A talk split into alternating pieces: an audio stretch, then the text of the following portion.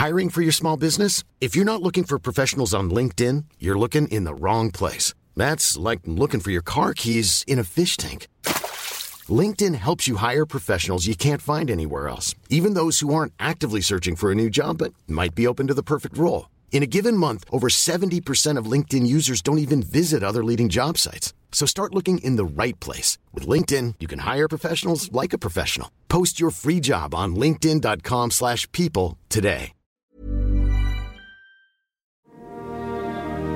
Je savais que tu viendrais. Mes forces m'ont abandonné. Qui êtes-vous? Le dernier des trois frères qui avait fait serment de trouver le Graal et de le garder. Mais c'était il y a 700 ans. Une bien longue attente. Bienvenue dans ce nouvel épisode du podcast We Love TFTC de We Love Cinéma. À mes côtés dans ce studio, Guillaume et Aurélien. Comment ça va les mecs? Très bien et toi? Superbe. Bah écoute, très bien. Euh, alors aujourd'hui, pour cet épisode qui va traiter d'un film culte qu'on adore tous, on reçoit deux invités, Gilles Stella et David Honora. Comment ça va les mecs? Très bien. Ça va et toi? Je suis super content d'être là. Ça va très bien, merci. Alors Gilles, est-ce que tu peux te présenter pour les gens qui ne te connaissent pas? Alors, bah, je suis vidéaste. J'ai fait euh, avec Karim Debache et Jérémy Morvan les émissions Cross et Chroma, des émissions sur le cinéma. Et euh, je suis aussi musicien. J'ai bossé dans le ciné. Et là, en ce moment, je suis plus en phase d'écriture. Je développe des projets de fiction et, euh, et aussi d'autres vidéos. Cool. David Euh, alors moi je suis auteur designer, notamment j'ai créé un truc qui s'appelle euh, la carte de Movieland, euh, qui est euh, la, carte d'un monde imaginaire avec plus de 1800 films dessus et dont j'ai tiré deux bouquins. Et puis aussi un peu euh, vidéaste avec euh, Calmos, on fait avec mon compère Hugo des vidéos sur l'analyse des comédies françaises qui s'appelle Rigolo. D'ailleurs, j'ai vu récemment que tu avais parodié Tal, de Tal Sombre de Clim. Tout à fait. dans, un, dans un Il épisode. faut aller voir dans l'épisode euh, sur la tour Montparnasse infernale. Vous l'avez bien fait, je te le dire. Ah. Voilà. Il y a quelques semaines, une figure légendaire du cinéma nous a quittés à l'âge de 90 ans, Sean Connery. Alors l'idée, c'était de saluer sa mémoire en choisissant comme sujet du jour un film dans lequel il a joué. Et parmi la masse des possibilités tentantes, nous avons choisi Indiana Jones et la dernière croisade.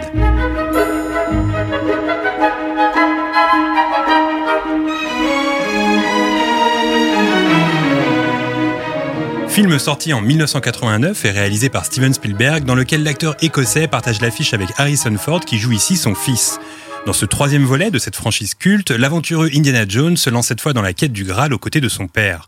Ce film fut le plus gros succès de l'année 1989 dans le monde, avec des recettes évaluées à 474 millions de dollars pour un budget de 48. Indiana Jones et la dernière croisade obtint une récompense aux Oscars, celle du meilleur montage son, et Sean Connery rata de peu le Golden Globe du meilleur acteur dans un second rôle, perdant en 1990 face à Denzel Washington qui triompha pour sa prestation dans le film Glory.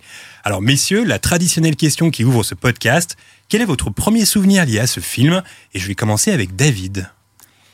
Euh, bah moi, ce film, j'étais trop jeune pour le, pour le découvrir au cinéma, donc euh, mon, mon, souvenir, c'est euh, la, cassette vidéo enregistrée avec le, logo de la 5. Euh, je ne sais pas si- s'il avait été spécialement diffusé sur cette chaîne, mais en tout cas, en tout cas, c'est le souvenir que j'ai. Et, euh, et sur le film lui-même, euh, moi, il y a, un, des plans, enfin, à la, fin du début du film, qui, m'a beaucoup marqué, c'est le, c'est le raccord sur le chapeau en fait entre euh, River Phoenix qui fait Indiana Jones et donc euh, la version euh, Harrison Ford euh, qu'on connaît quand on a vu les épisodes précédents. Et ce, ce, ouais, ce, raccord avec la, musique de John Williams qui commence à péter, c'est vraiment le, gros moment de, ce film. Et après, bah, clairement, c'est les, facéties de de, Sean Connery qui faisait que moi en tout cas quand j'étais gamin c'était ça a changé après mais quand j'étais gamin c'était mon épisode préféré de euh, de la saga Indiana Jones parce que je trouvais que c'était le, c'était le plus marrant il y avait il y avait pas mal de en fait ça inaugurait un peu le fan service dans les dans les, les, blockbusters de l'époque avec pas mal de références de trucs qui expliquent euh, euh, le- le- la mythologie du personnage et euh, et euh, c'est c'est un épisode assez drôle, assez, assez inventif de, de ce côté-là. Après, en le revoyant, c'est pour moi, c'est pas du tout le plus brillant au niveau de la mise en scène. C'est un- c'est un- on sent que Spielberg est un peu. euh, euh, à la fois, il s'amuse à le faire et à la fois, euh, il, il est plus en train de, de, de, de, de prouver que c'est c'est un, c'est un grand réalisateur sur ce film-là. C'est marrant ce que tu dis parce que moi, par exemple, un film comme Les Goonies, euh, je l'ai découvert via un enregistrement sur la 5. Parce que la 5 avait quand même un super Mhm. programme de films à l'époque. Et euh, je connais les pubs qu'il y a au milieu Ah par oui. cœur.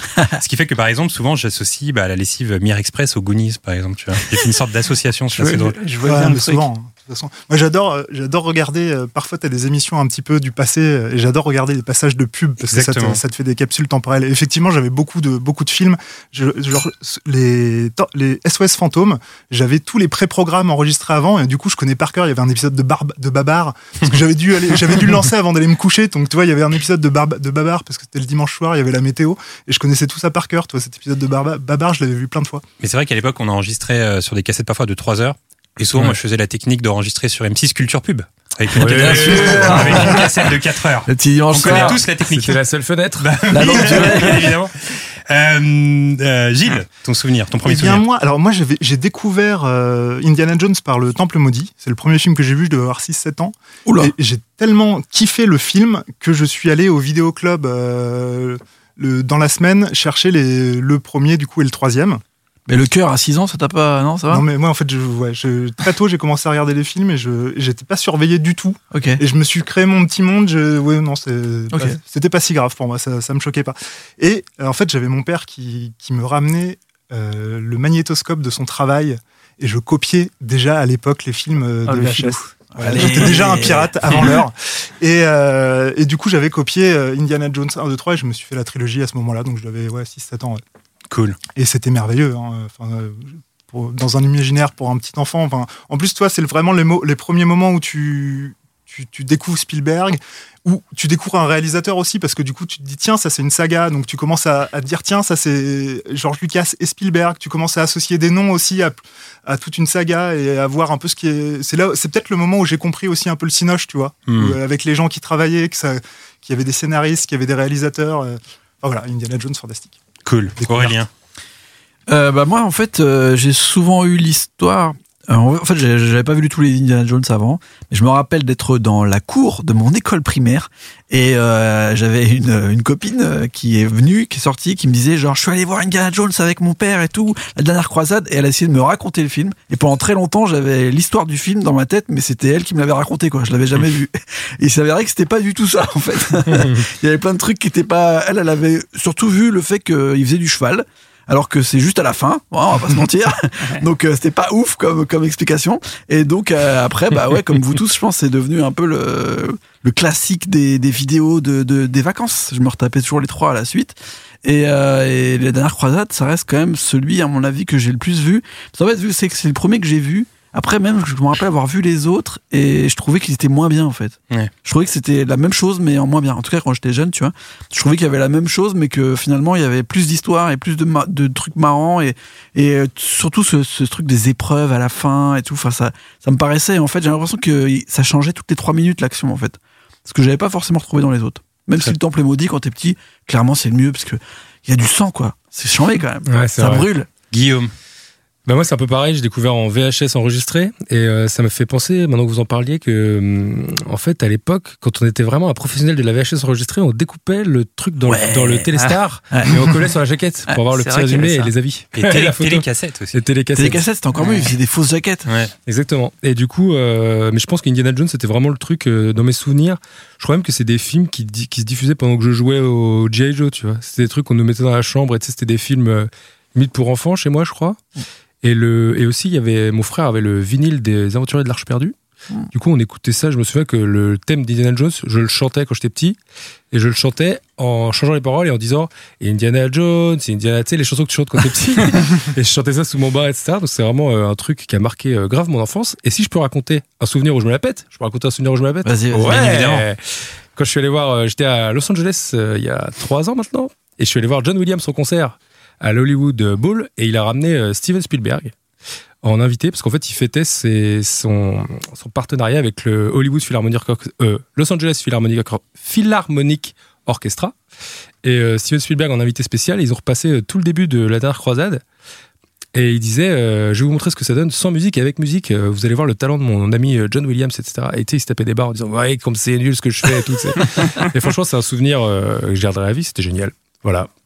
Mais d'ailleurs, juste par rapport à ce que tu viens de dire, il y avait une euh, conférence à l'American Film Institute euh, pour honorer, euh, je crois, John Williams. Et Spielberg était là, il avait fait pareil, il avait Ah bah montré euh, la vidéo de Jaws où le requin tourne autour du bateau. Et il avait fait regarder sans musique et Ah avec ouais. musique. Et là, on voyait que John Williams comprenait. Ouais, quoi. Il, manque, il manque tout ce qu'il y a dans l'image, il est, là, il est dans, la, dans la C'est musique. trop bien.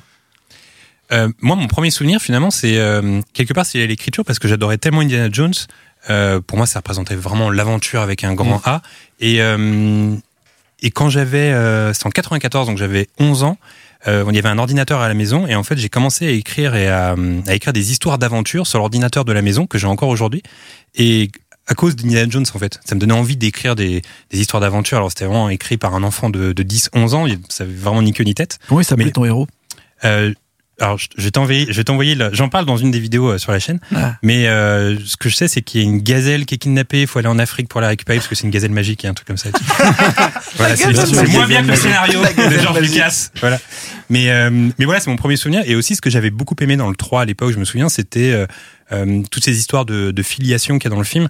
Parce que très souvent, quand un film arrive au, au deuxième ou au troisième et qu'on essaie de nous expliquer les backgrounds des, des personnages, euh, c'est toujours très compliqué parce que parfois ça casse une part de mystère et c'est toujours un peu euh, un peu embêtant. On l'a vu avec euh, Solo quand on essaie de nous expliquer d'où vient Chewbacca, etc. C'était un peu Et puis avec Lourd. Indiana Jones 4, où, il, est- Oui, où voilà. c'est un Ouais, ancien là, espion. Ouais, oui, Euh, voilà. Donc- donc- ça veut dire que pendant tout 1, 2, 3, il était espion et il travaillait pour les États-Unis. Enfin, c'est Ouais. fou. Ouais, donc il y a tout un truc où parfois t'as pas vraiment envie de savoir d'où viennent les, les héros. Sauf que là, dans ce film, je trouvais que c'était hyper bien fait. Et il y a, il y a, y a plusieurs euh, étapes. Il y a d'abord le fils avec River Phoenix.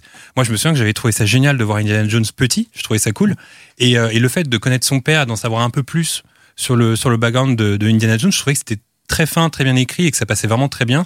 Et je me souviens que j'avais trouvé ça très cool de connaître son enfance et de connaître euh, un peu plus que son, de son enfance avec son père. Je trouvais ça trop bien. Ce qui est- Donc ça, c'est mon premier souvenir. Ce qui est beau aussi, c'est qu'il y a une, euh, il y a une, fili- une filiation euh, cinéphilique en fait en, en- en faisant de, de Sean Connery le père euh, de d'Indiana Jones parce que Sean Connery c'est euh, James James Bond, ouais. et, euh, et en fait bah, la- la- la- ce qui, a, ce qui a un peu décidé euh, Spielberg au début de faire, faire Indiana Jones, c'est que lui, il rêvait de, de- réaliser un James Bond. Et en fait, bah, comme ça n'a jamais été possible, il s'est il s'est inventé son, son propre héros avec, avec George Lucas. Et, euh, et en fait, ça, ça c'est un truc dont j'avais pas vraiment euh, conscience en étant gamin, notamment parce que moi j'ai mis longtemps euh, à réaliser que le James Bond des premiers James Bond et Sean Connery, la euh, qui ce- que c'était la même personne. Ouais.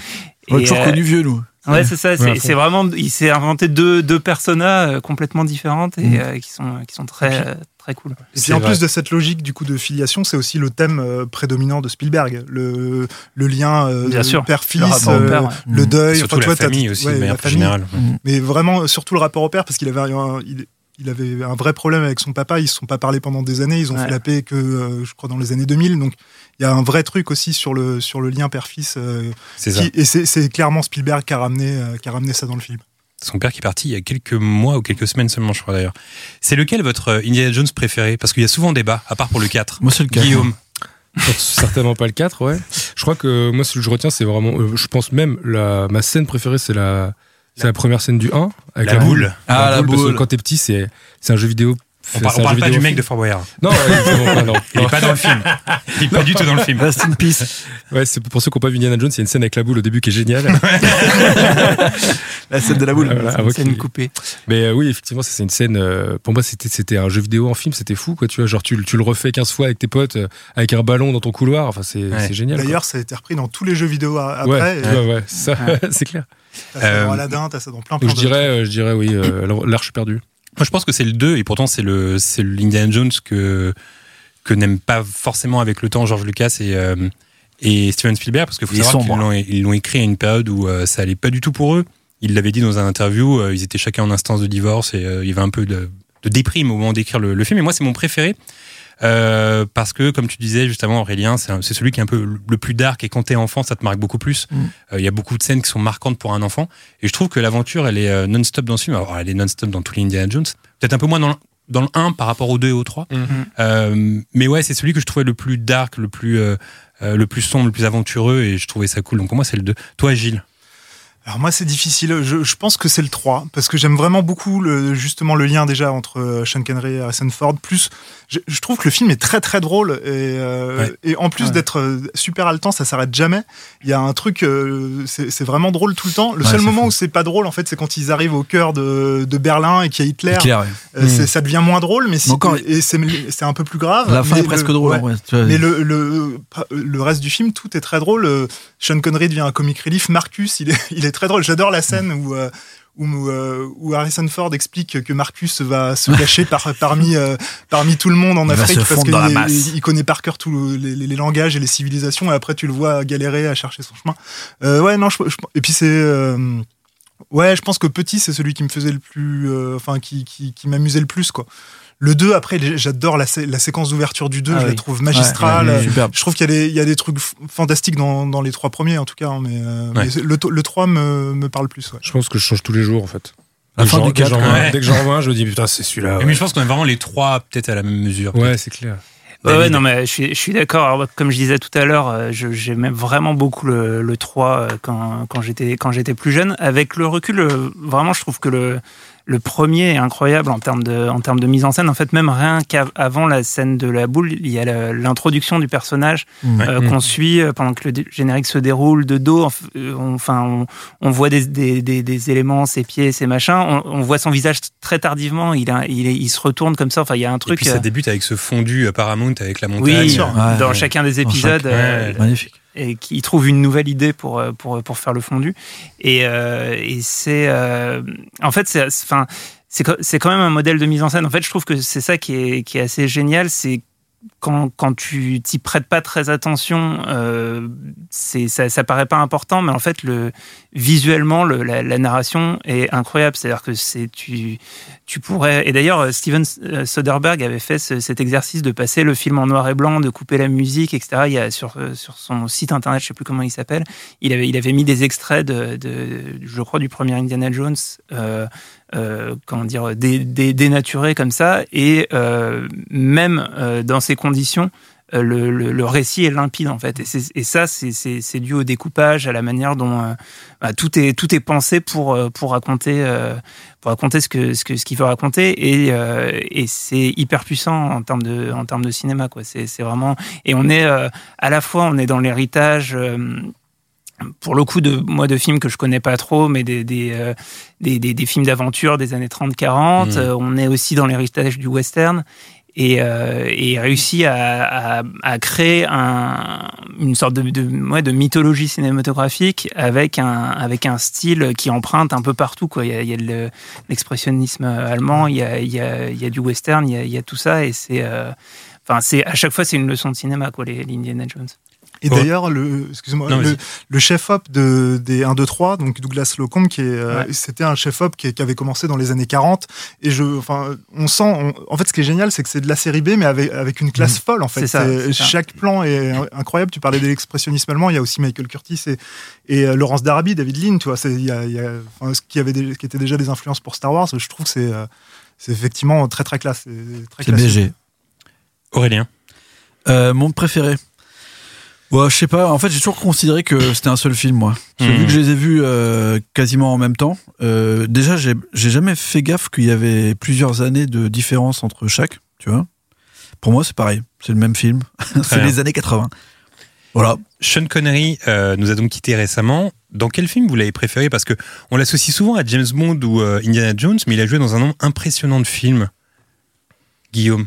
Très bonne question, on aurait dû se préparer à l'avance.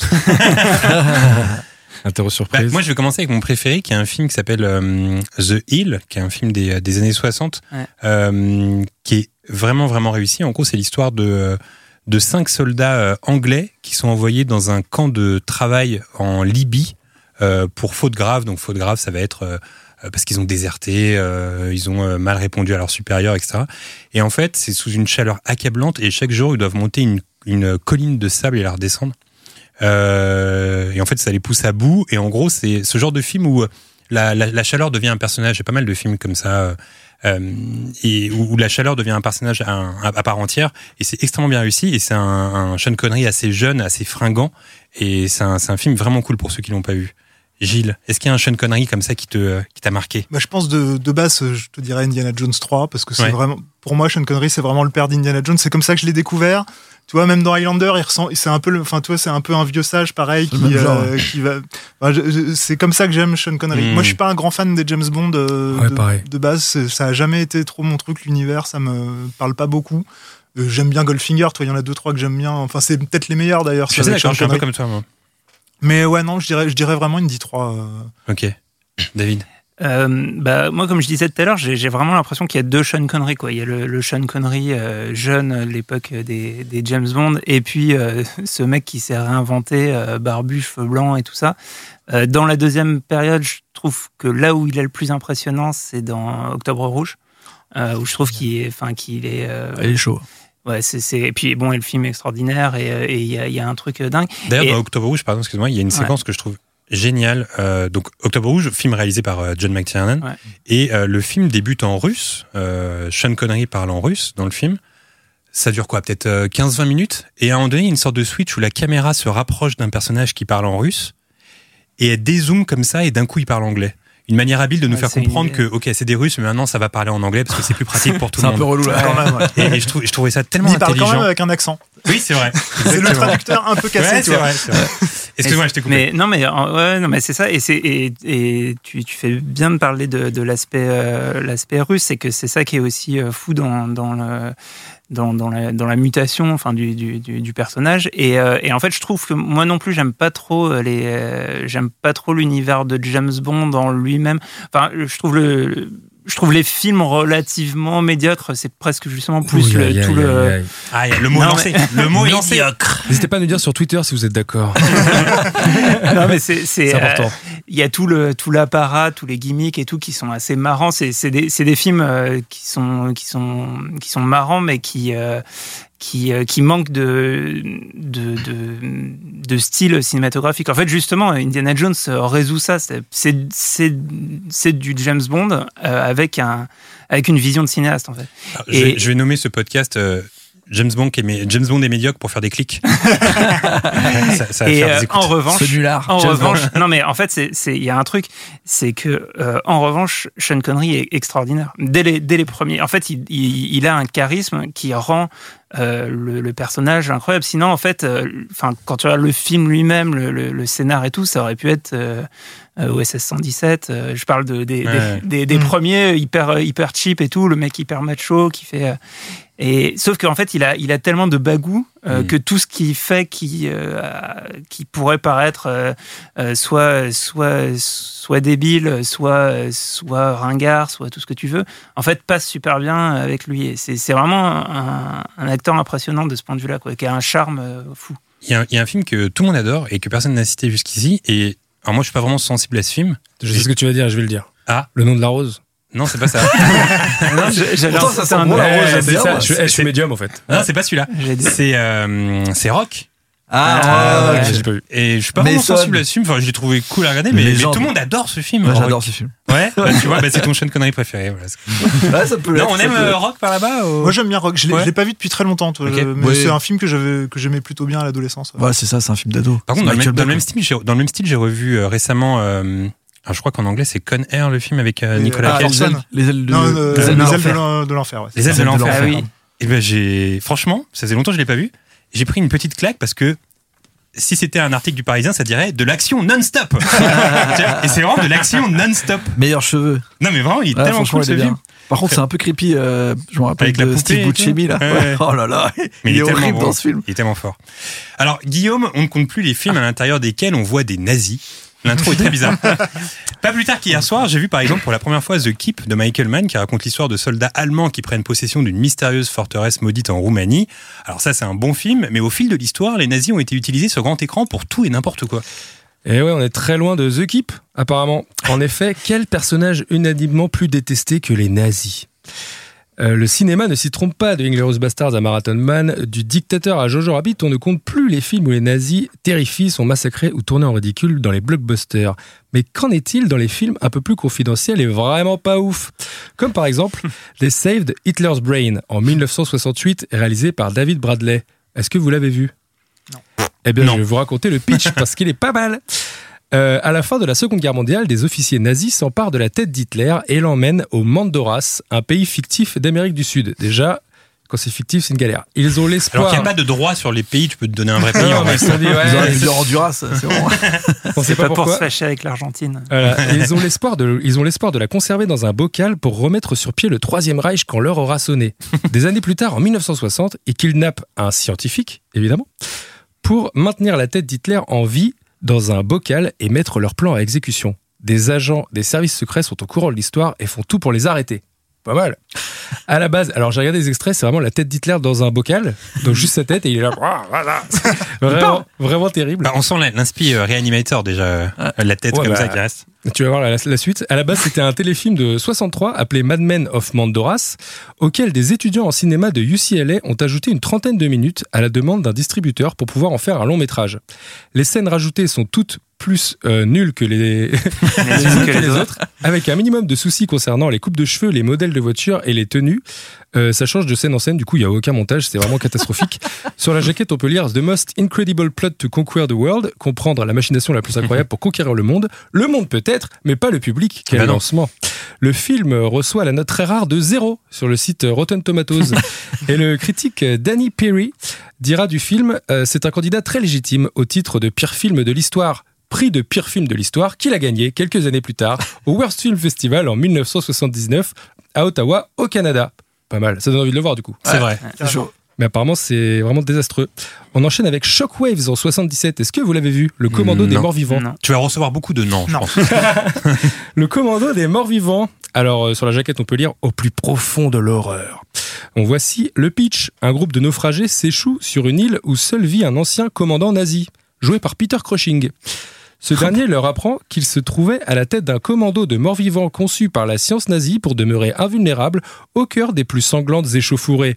Mais le commando, s'étant tout de suite distingué par son indiscipline criminelle, il aura été relégué dans l'île à des fins de dressage, puis, la guerre terminée, oublié du monde avec son chef, les nazis, zombies aquatiques ne vont pas tarder à ressortir. Vous n'avez rien compris, moi non plus.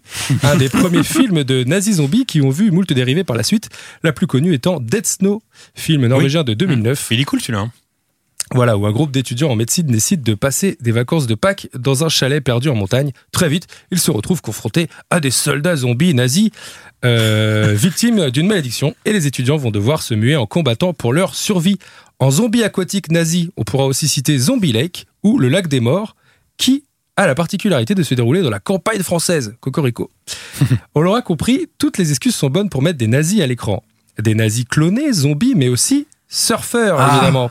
Comme dans le désormais culte Surf Nazi, Must Die, réalisé par Peter George, et produit bien évidemment par des professionnels du business et du genre Trauma Entertainment en 1987. Le pitch étant, des jeunes néo-nazis sèment la terreur sur une plage, ils tuent un jeune afro-américain, et la mère décide de sortir de sa maison de retraite pour le venger. Anecdote tabzienne s'il en est, dans la VF, ils sont appelés les surfeurs nasty. Ce qui perd tout son charme. Vous pouvez trouver le film en intégralité sur YouTube si ça vous botte. J'ai commencé à le regarder ce matin. Pour conclure sur ce film, je ne résiste pas à l'idée de vous lire le seul avis sur le site d'Allociné à propos de ce film. Et on le doit, il y a 5 ans, à Not Serious M. J'espère que c'est pas l'un d'entre vous. Il a simplement dit nul. Attention, il a pas dit ça. Il a dit nul. Trois petits points. Comme Animalia. Bon. eh bien, soit. eh bien, soit. Est-ce que tu es allé voir si sur Animalia il y avait une. euh, il faut remonter, toi. Parce que peut-être que c'est un truc qui te mène vers plein d'autres euh, films. Ouah, mais tu sais que je vais faire ça ce soir, j'y ai pas Ouais, pensé. J'aimerais bien quand même C'est le ce Animalia truc. Universe. C'est drôle ça. Elle a Oui, c'est son vrai. vrai j'ai- manqué de précision journalistique là-dessus, j'aurais dû me renseigner. Nul comme Animalia. D'accord, euh, notre Serious M. Sur une note beaucoup plus crue, et parce qu'on le dit souvent avec JB, tout existe. Rappelons que dans les années 70, les nazis ont même eu leur propre mouvement cinématographique, la Nazi-Sploitation. Évidemment orienté vers le porno ou l'érotisme, la Nazi-Sploitation ou Nazi-Porn Nazi-Porn est un type de film incluant des nazis commettant des actes Tu sexuels, m'apprends un truc là. souvent dans des camps de concentration. Ah oui, d'accord. La majorité de ces films met en scène des femmes en prison ou des maisons closes nazies avec des traits sadiques ou gore. Bon, j'imagine que vous n'êtes pas spécialiste de ce genre, mais je vais vous donner quand même deux références. On pourra citer les deux plus connus, Portier de nuit en 73 ou encore Ilsa la Louve DSS en 77. Est-ce que vous l'avez vu? J'ai vu les deux. Ah Eh ben voilà Alors, Por- Portier de nuit, c'est pas trop Nazi Exploitation. Ouais. C'est un film beaucoup plus sérieux. C'est un peu plus sérieux, mais parce que ça, en euh, fait, quand tu tapes Nazi Exploitation, c'est dans la, dans la liste, mais c'est un peu plus sérieux en effet. Et euh, la, la Louve DSS, je l'avais vue à l'époque, euh, il y a bien longtemps, avec Panic Cinéma, euh, qu'il avait, qu'il avait diffusé. Euh, à- maintenant, ça s'appelle le Luminor. C'était le non, nouveau Latina. Latina, ouais. Et, euh, et c'est, euh, oui, c'est un, film érotique. euh, un- en fait, ça, ça mélange aussi le film de prison et le, le- le- donc les films érotiques et les films de euh, d'exploitation d'expérience, de trucs comme ça. Est-ce que tu nous conseilles ce film pour un premier date? Ouais, c'est, ça met tout de suite une ambiance. Avec du popcorn. Et après, on va voir Shoah tranquille. Petit poster dans le salon, on est là, salut Et alors, et donc voilà le pitch, évidemment. Ilsa euh, pratique des expériences sur des prisonniers Ah, des camps de concentration, et euh, en particulier les prisonnières, pour prouver qu'elles résistent mieux à la douleur. Alors, bon, j'en ai vu des scènes. euh, Bon, bah, c'est oui, comme tu dis, c'est voilà. bon, bah, bah, bon, bah, Oui, bon. bon. C'est, un style. Ouais, c'est un style, c'est un style qui casse bien l'ambiance. Mais les anecdotes, les anecdotes tabziennes sont partout. J'ai même une anecdote tabzienne sur Ilsa, la SS, Ah. puisque figurez-vous que ce film a été tourné entièrement sur les décors en- encore en place de la série Papa Schulz. et, ouais, et comme on est tous des vieux autour de cette table, on sait ce que c'est Papa Schulz, diffusé sur euh, M6. Mais est-ce que Papa Schulz, c'était pas un remake de- du film de Billy Wilder, Stalag 17 Si, c'est ça. Oui, ça, 13, je crois, non? Il n'y a pas un Je truc aussi que un peu avec la grande évasion enfin, je, Ouais, je si, sais ça pas. un mix. pour moi, un Franchement, mur En tout cas, un ça peu- se ressemble un Ah, Ils peu. ont tout fait. C'est la série euh, qui passait tous les midis sur M6 et je mangeais ça, euh, je mangeais, je regardais ça en mangeant euh, entre, entre l'école. Mon grand-père adorait ça. Ouais, C'était vraiment un truc de papy, quoi. Mais je, Ouais, franchement, je, crois- je comprenais rien, mais, Mais je pense que je pense qu'on était trop jeunes parce que, je- enfin, je crois que c'était plus drôle et plus fin Mais que c'est ce drôle, qu'on, en fait, ce je qu'on arrivait à Ouais. comprendre, à mon avis. Je, sais pas- je sais pas si Est-ce qu'on va je- se les remater? Je suis pas sûr. Allez. On verra. Et euh, pour se remettre un peu de baume au cœur, on pourra aussi citer euh, deux euh, petits nanars nazis au centre de la Terre en 2012, où une troupe de chercheurs en Antarctique descend au centre de la Terre pour une expérience et tombe nez à nez, évidemment, avec des nazis qui sont restés euh, cachés, encore une fois, pour remettre le couvert du Troisième Reich, parce que bon, il y a un moment, euh, il s'est pas passé quoi. une fois, mais ça va repasser une deuxième fois dans 50 ans. Et Iron Sky en 2012, Ah là là. où cette fois, si les nazis n'étaient pas cachés sous la Terre, dans les profondeurs d'un lac, où Zombie, mais tout simplement parti en 1945 sur la face cachée de la Lune pour y construire un vaisseau et revenir se venger. Eh ouais Très bien, Iron Sky. Ils en ont fait deux, même. Eh, Tu l'as vu? Ouais. Alors? Ah, franchement, c'est pas mal. Hein. c'est un petit mélange de space opéra. euh, Ah, mais genre, Par rapport à... Guillaume, tu pensais que tous les films que tu allais citer allaient être nuls, mais tout le monde les adore. Ouais, c'est- pas- pas génial, mais tu sais, c'est un peu comme ces films où ils essayent de mettre euh, toutes les références euh, de ce qu'on aimait bien, mais avec euh, des effets spéciaux de maintenant en mode, euh, tu vois, euh, alors- pop culture parodique. euh, et on Par rapport à Indiana Jones, tu le situes où dans le... Ah bah pas loin de zéro quand même. non, c'est une blague, c'est une parodie quoi, tu vois. Mais les effets spéciaux sont pas mal. En vrai, l'histoire elle se tient et même dans le 2, ça part vraiment en sucette. C'est un peu comme Sharknado, tu vois. C'est Ouais, genre de- voilà, de truc, oui. tu vois. Tu en fait- regardes et après ça devient plus des blagues de le regarder euh, parce que tout est fait pour que ça soit une blague. Mais en fait, ce qui est fou, c'est que des films de nazis... euh, Enfin, les nazis sont à toutes les sauces, quoi. C'est fou. Pour hein. moi, on ça s'arrête jamais. Ça Parce, qu'en fait, c'est un plaisir de voir des nazis se faire défoncer, je Ouais, pense. puis c'est l'archétype du méchant. En fait, tu peux faire un film manichéen où le- si le nazi, est- c'est un nazi, donc de- il est très méchant de base. Vois, c'est c'est vrai. l'é- l'équivalent. Enfin, c'est le point Goldwyn. Tu vois, quand Ouais. tu quand tu dis euh, ah t'es un nazi, bah c'est tu es le plus méchant du, des méchants du monde. Ah, y a plus- Mais y ce a qui est incroyable avec les nazis, c'est qu'ils ont tellement été, euh, et à juste titre, représentés en tant que méchants suprêmes euh, dans l'histoire du cinéma que, euh, en général, on étudie la Seconde Guerre mondiale en troisième, si je dis pas bêtise. Du coup, quand j'étais au collège, euh, enfin, du moins quand j'étais au collège à l'époque. Et, euh, et pour moi, en fait, les nazis, avant de les étudier à l'école, c'était avant tout des personnages de films. Ils sont tellement représentés Mmh. au cinéma que pour moi, c'était déjà de base le logo euh, de la- avec la croix gammée, je l'associais à quelque chose de très méchant qu'on voyait dans les films quand j'étais enfant, etc. Avant de le voir comme quelque chose d'historique. Mais euh, non, mais voilà, c'était tout. C'était pour vous dire que et c'est ça. Non, mais j'ai, je me suis renseigné aussi sur un autre film qui s'appelait euh, Il était une fois le diable, Ah. Euh, alors qui est, qui est sorti en partenariat aussi avec euh, Nanarland, etc. Je crois qu'ils l'ont réédité. Et c'est un film français. Euh, en fait, le, c'est juste, ça commence avec un mec, euh, je crois qu'il sort de terre. Bon bah il est bien en Asie quoi. et il grogne en fait. Il parle pas du film. il- Et alors il tue un couple dans une tente. Après il va tuer des gens sur la route. Après, tu il poursuit une meuf. Alors Guillaume en même temps fait un geste de couteau mais très lourd. Ouais, Je sais pas si on peut tuer comme ça. un peu, un peu dilettante. Tout ça pour dire que je me suis dit que effectivement ce qu'on disait c'est qu'une fois qu'il y a le logo, bon bah peu importe l'histoire, quoi, c'est juste- c'est un nazi quoi. Voilà, c'est bon, on peut le défoncer quoi. C'est Et, euh, et donc je vais vous lire ma petite conclusion qui était très simple. hein. Nazis, zombies, spatiaux, tortionnaires, surfeurs, pornographes, sous terre ou dans les airs, ils sont partout et pas prêts à accepter la défaite. Eh ben, Elle était bien cette conclusion.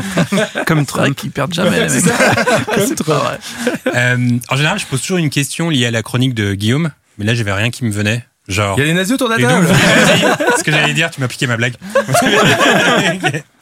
Euh, alors, dans Indiana Jones et la dernière croisade, il y a un duo qui fonctionne à merveille, celui composé par Sean Connery et Harrison Ford, un père et son fils au rapport complexe. Et cette filiation m'a donné envie de vous proposer un jeu que j'ai intitulé Je suis ton père. Est-ce que quelqu'un a capté la référence cinématographique ou Ah, Ouais, vous avez, vous avez Ouais, la je crois. réponse Tu crois que tu l'as, Guillaume C'est la gloire de mon père, Marcel Non, c'était Star Wars. Ah, Star Wars, ok. Le but du jeu est simple. Je vais vous donner deux prénoms, un père et son fils, Oh là là. chacun acteur, et vous allez devoir eh ben, euh, trouver le nom de famille euh, en Ah. premier. Voilà, tout simplement. Et du coup, Anto- exemple, Anthony et Alain. Hopkins. Delon. Delon, c'est là Ah. Il est déjà très chaud Ah, il est bah chaud, lui. Il y a des points ou pas Parce que Il y a Ouais, des points, bien évidemment qu'il y a des points. ça compte déjà ou pas? Non, c'est juste un Il exemple. Il est très chaud et j'aime cette attitude. Trop Je chaud, me faire défoncer. J'aime Ah cette attitude. Euh, Anthony Delon qui a joué dans La Vérité si je mens en 96. Beaucoup l'ont oublié. Ah bon? Et Ouais. même dans Police de Maïwen. Ah, Oh. oh. Eh ben, Ah bon? Eh ouais. Oh, Ah bah. oh, oh. C'est parti, premier père-fils, la difficulté ira grandissante. Je veux le nom de famille simplement. Le premier qui balance le nom de famille. Ça va aller très vite, attention, Ah. les, pro- les premiers sont faciles. Allez. allez, allez. Michael Ecker. Douglas. Douglas. Je l'avais, je l'avais. Non, mais Gilles, Ah, allez. Ah, est- En fait, j'en avais un en tête, toi, c'était celui-là. Je. Gilles est Je me très, suis dit, très il faut pas que je le rate. Michael et Kirk Douglas qui ont joué ensemble en 2003 dans un film intitulé Une si belle famille. Et dans ce film, il n'y a pas deux mais trois Douglas parce que le fils de Michael joue également dedans. On a donc le grand-père, le père et le fils. Aucun rapport, mais ça me fait penser à un obscur film avec euh, Kevin Costner, je crois, dans lequel, dans mes souvenirs, il couche avec la fille, la mère et la grand-mère. C'est pas le scénar d'un porno. hein. C'est vraiment Un truc de c'est un Nazi vrai film. Exploitation, euh, Et je crois. j'ai- Et j'ai oublié le titre de ce film. Est-ce qu'il y a des nazis? Parce que là, ça. Et il se fait les trois dans le film. Ah ouais? Ouais. Il voyage dans le temps ou Non, euh, non, c'est, non, il sort avec la fille. Finalement, après, il se met avec la mère et il se met avec la grand-mère qui est pas mal. Donc voilà, c'est le scénario du film. Voilà. C'est avec Kevin Costner dans mes souvenirs. Faut que je le Tu retrouve. nous le conseilles? Bon. pff. ok, on enchaîne. Ça fait 1-0 pour Gilles, qui est très très chaud. Aïe, aïe, aïe. Attention, ça va aller très vite. Gérard et Guillaume. Deux par deux. Deux par deux. Ah, Ouais, ouais, c'est là-bas, ouais, c'est là-bas. Ah, c'est Guillaume. Ah, bravo. Oh, Oh là là. Même pas en. Il est chaud. Qui ont joué Plus. ensemble, Gérard et Guillaume de- euh, Depardieu, qui ont joué ensemble en 2002 dans le film Aime ton père de Jacob Berger. Bravo, euh, Guillaume. Bah merci, avec plaisir. Ça fait un partout. Pas mal. Vous êtes chaud, Un c'est partout, bon sauf les autres qui sont nuls. Ah, oh, j'aime cette attitude. Cette attitude me plaît. Deux, on est deux à avoir un. Alors, ça- faut, savoir, loin, ça va avec, avec Guillaume, quand on joue euh, des ensemble ou avec d'autres, on aime mettre une ambiance délétère pour créer euh, comme ça une sale ambiance et On appelle ça mettre du sel. mettre du sel, voilà. Et Gilles met du sel et on aime Ouais. ça. Ok, les troisièmes. Attention, ça va aller vite également. hein. Will et Jaden. Smith. Smith. Kelly Ouais. Smith Ouais, C'est là-bas. David. Oh là, C'est c'est David en c'est David. Ah, c'est David. Je vais essayer d'être attentif parce que là, on est 5 autour de la table. Charles Miguel l'a dit exactement en même temps. Ah, je crois, ah, je crois que c'est Et David. Judan, parce que bon, il a pas, il a pas de points. Donc, Ouais, euh, qui ont joué ensemble dans After Earth. Effectivement, ils ont joué ensemble dans After Earth, mais aussi dans euh, le très bon À la recherche du bonheur. Ouais. Will Smith qui a également produit le remake de Karate Kid avec son fils, sorti en 2010. C'est vrai. Et Will Smith qui est également euh, producteur de Cobra Kai. C'est vraiment un gros fan de. De- Est-ce qu'il est, De bien, Karate est-ce Kid. qu'il est bien ce remake de Karate Kid? Je l'ai pas Je regardé. l'ai jamais vu. J'ai pas eu envie de le voir en fait. Non. Personne ne le C'est voit vraiment ça. la même chose, quoi. Personne n'a envie de le voir. envie, mais le film, non. Qui a vu Cobra Kai Non. Ah oui. Allez Vous avez pas vu Cobra Kai Non. C'est un plaisir. Moins C'est vrai. J'y suis, allé j'y suis allé en me disant ça va être cheap, ça me tente pas. Et ben on se laisse prendre au jeu. et ça- j'ai revu les Karate Kid il y a pas si. euh, c'est Non, c'est pas c'est Karate Kid, hein, c'est. Ouais. Il y a les trois premiers, il y a pas si longtemps. C'était pas terrible. Enfin, ça- ça-. Oh. C'était Il, difficile. il met du sel tout le temps. hein. Je suis désolé. Il met du sel tout le euh, temps. Wax in, wax out. Co-. Cobra Kai, c'était la série qui était sur YouTube au début. qui Exactement, et qui maintenant est sur Netflix. Et vraiment, je la conseille parce que j'étais pas chaud. J'ai convaincu Guillaume de la regarder et il en était fou également. Je Vous suis- m'avez j'en suis convaincu baba, aussi. tout simplement. Et on attend, ça sort bientôt en plus. Le 8 Euh, janvier, ça revient. Le 8 janvier. Ah. On va Je suis grave chaud. Euh, ça fait combien? Ça fait 1 à 1. Aurélien, il faut que tu te remettes dans la partie. Ouais, c'est- Douglas. Ok, c'est parti. Attention, ça va aller très vite. Bertrand et Bernard. Oublié. Oh là là là là là là. Calmos, Calmos. Ah. Ah non, c'est David Ah Ah. Ah, Maintenant, je vais vous regarder dans les yeux tous parce que... Ok, David qui revient de loin, qui était à 0 et qui est maintenant à 2. C'est ça. Euh, Blier qui sont formidables ensemble dans Buffet froid. Bertrand derrière la caméra et Bernard devant. Bravo Grand film, ouais. 2-1. Ok. Je vois, il est très concentré, David. Je Ah, il, là, je- il est très. Faut savoir que moi, je suis- il y a pas pas longtemps, tu as lancé un quiz. Euh, Voilà, donc tu Un es blind spéc- test. un blind test, donc tu es, tu adores, tu raffoles des quiz en gros. Ah, Hein je, je suis féru de quiz. Il est féru de quiz. très bien, on enchaîne. Attention, là aussi, ça va aller très vite. Charlie et Martin. Chin, Chaplin. Oh, Guillaume Ah, bien, Charlie bien, et Martin Chine bien. Bravo, Ah. Guillaume Et j'ai même envie de dire plus, ça. on aurait même pu Estevez. rajouter Oui, Emilio Estevez. Estevez. Ah, Euh, ah bon bah oui, parce que Ah c'est ouais. le Emilio Estevez et le fils. Non mais tu sais qu'en fait j'ai eu Estevez dans la tête en, Et- avant, bah, en premier Et pareil. comme un con et du coup euh, C'est sérieux, ouais, ça. Mais mais tu sais que la dernière fois, Ouais, j'étais en soirée avec un pote. ils se ressemblent ils se, c'est- ressemblent La vachement dernière Ah, fois, c'est j'étais en et c'est son vrai nom du coup. Ouais. c'est le vrai nom de Ah. Martin Sheen. En fait, j'étais en soirée avec un pote récemment et en fait, il hallucinait d'apprendre que Emilio Estevez était le, film, le fils et le, de Martin Sheen et le frère de Charlie Sheen. Bah, Et c'est vrai que quand on le sait pas, C'est moi, j'hallucine. Mm. c'est vrai que c'est ouf. Mais c'est vrai, si tu vas, maintenant tu vas voir ils se ressemblent beaucoup hein. Ils Euh, se ressemblent pas autant que Charlie et Martin. Alors Charlie, Ouais. et Martin. Charlie et Martin Sheen qui ont joué ensemble dans Hot Shots 2, un des clins d'œil Ah. les plus drôles, Mhm. parce qu'il faut savoir que les, ces, ces deux pères, enfin ce père et ce fils ont également joué dans le film Wall Street. Et il y a une scène où ils sont tous les deux sur un bateau dans Hot Shots et ils se Mhm. croisent et les deux disent en même temps euh, I loved you in uh, Wall Street. Donc je t'ai adoré dans Wall Street et cette scène est très drôle. On en est à combien? On a deux pour Guillaume, deux pour David, un pour Gilles. Zéro, j'ai Gilles qui était très chaud au début. Ouais, j'étais Là, très il chaud et peu là de retard. Je suis non, obligé de mettre du sel. Hein. Tu mets du sel, raison, Et. Aurélien qui a zéro par contre. Là, il faut y aller. Je vais vous regarder parce que c'est très rapide.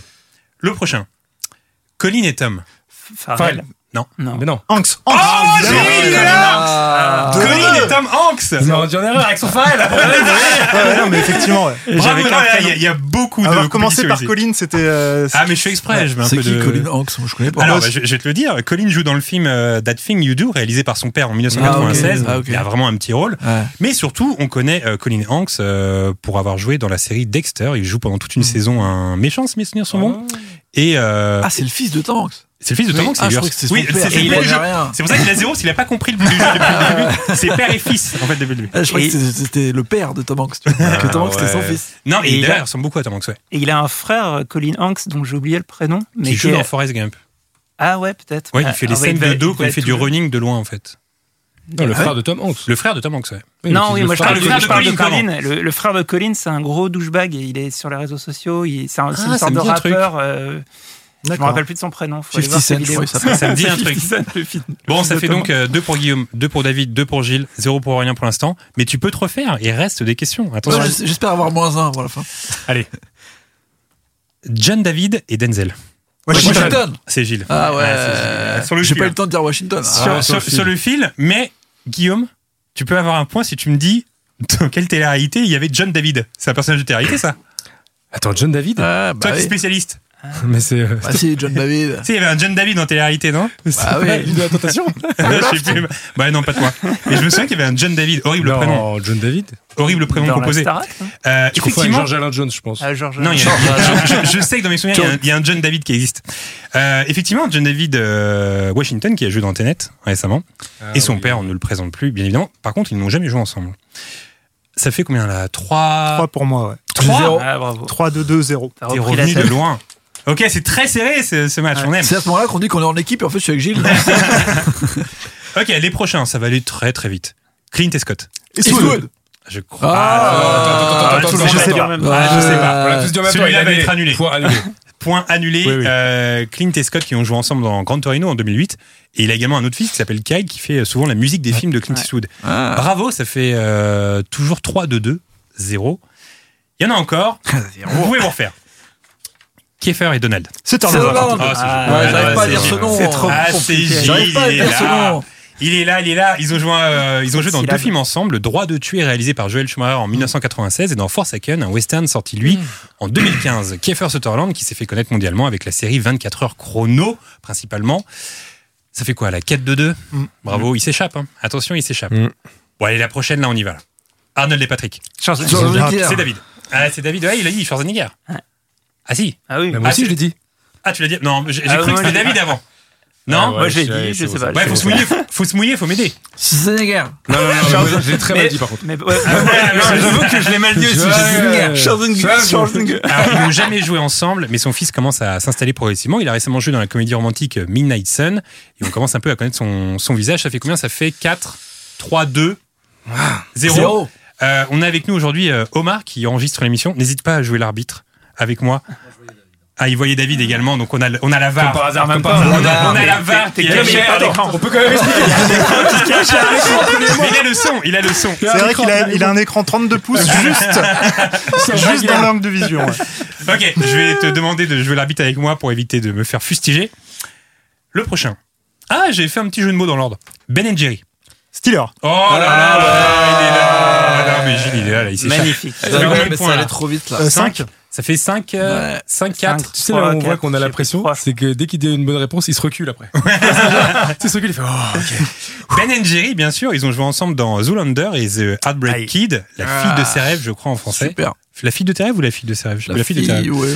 De tes Et rêves. la euh, rêves. Jerry Stiller, euh, qui, euh, qui est connu aussi, surtout pour avoir joué le père de George Costanza dans Seinfeld. Eh oui. Euh, oui, c'est ça. Donc ça fait 5, 4, Quatre. je crois. Trois. 5, 4, Trois. 5, Est-ce que- 2. Trois. 3 Zéro. ou 2 Moi, j'ai 3. Ok, 5, Deux 4, ou 3. trois J'ai Non, deux. toi, t'as deux, toi. T'as 2. J'ai deux. ouais, ouais, ouais, ouais, ouais. Ok, ok, ok. Je veux bien compter. hein. Moi j'ai trois, je crois, mais je suis pas sûr. Est-ce que ça va se terminer sur un qui tout double?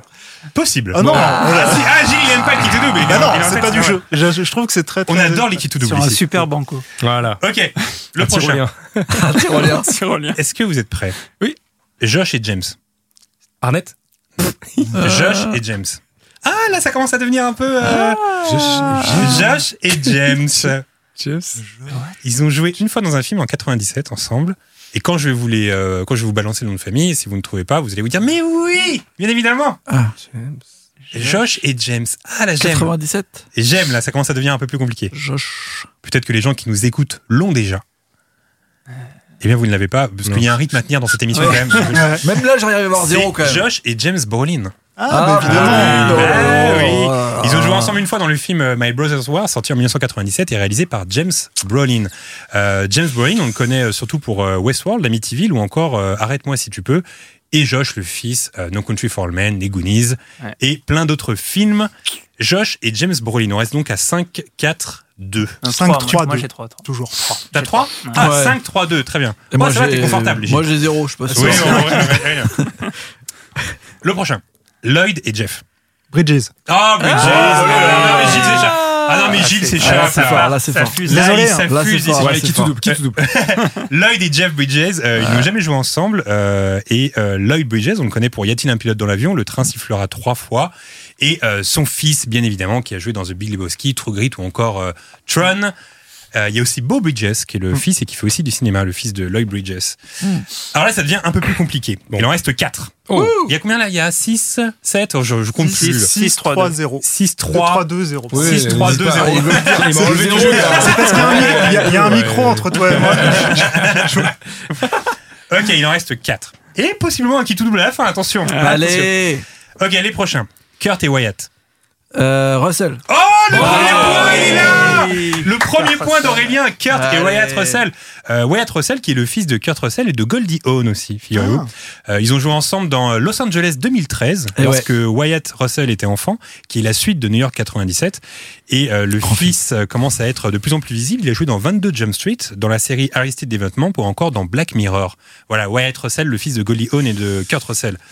Ça fait un point. Ah. Et tu peux même gagner a un qui tout double à la fin. C'est pas encore décidé. Tout est possible, tout est possible. Les prochains. démarrer, mais Dennis et Jack. Euh, Dennis Denis- et Jack. Hopper. Hopper. Non. Non. Ah, bien joué, euh, bien joué.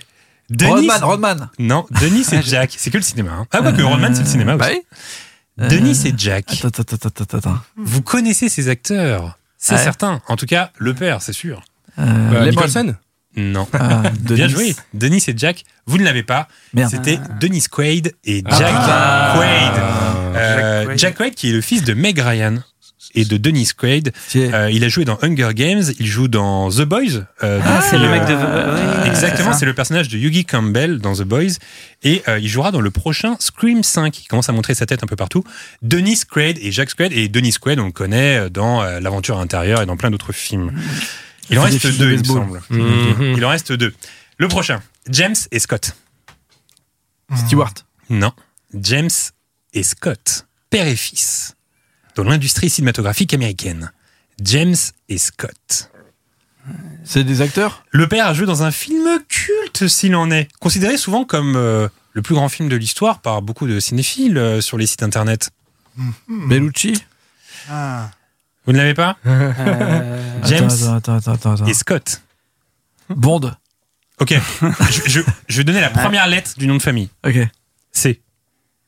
Cameron? Euh, James Cameron? Non. Euh... Non, elle va Quoi? Attends, attends, attends, attends. James. ça, ça va être long, je le sens. Ah, voilà.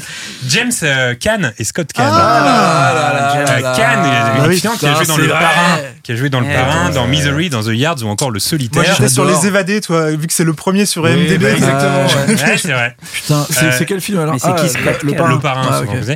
Ils ont joué ensemble dans le film euh, Scott Caan. Mercy, sorti en 2009, et le fils Scott a joué dans Ennemi d'État, 60 secondes chrono, Ocean's Eleven, et dans les séries. Entourage et également Hawaii 5-0 pendant 10 ans. Et Scott. Kahn était un rappeur. Il avait un groupe qui s'appelait The Worridas avec The. Alchemist avant. Exactement, bravo. Incroyable.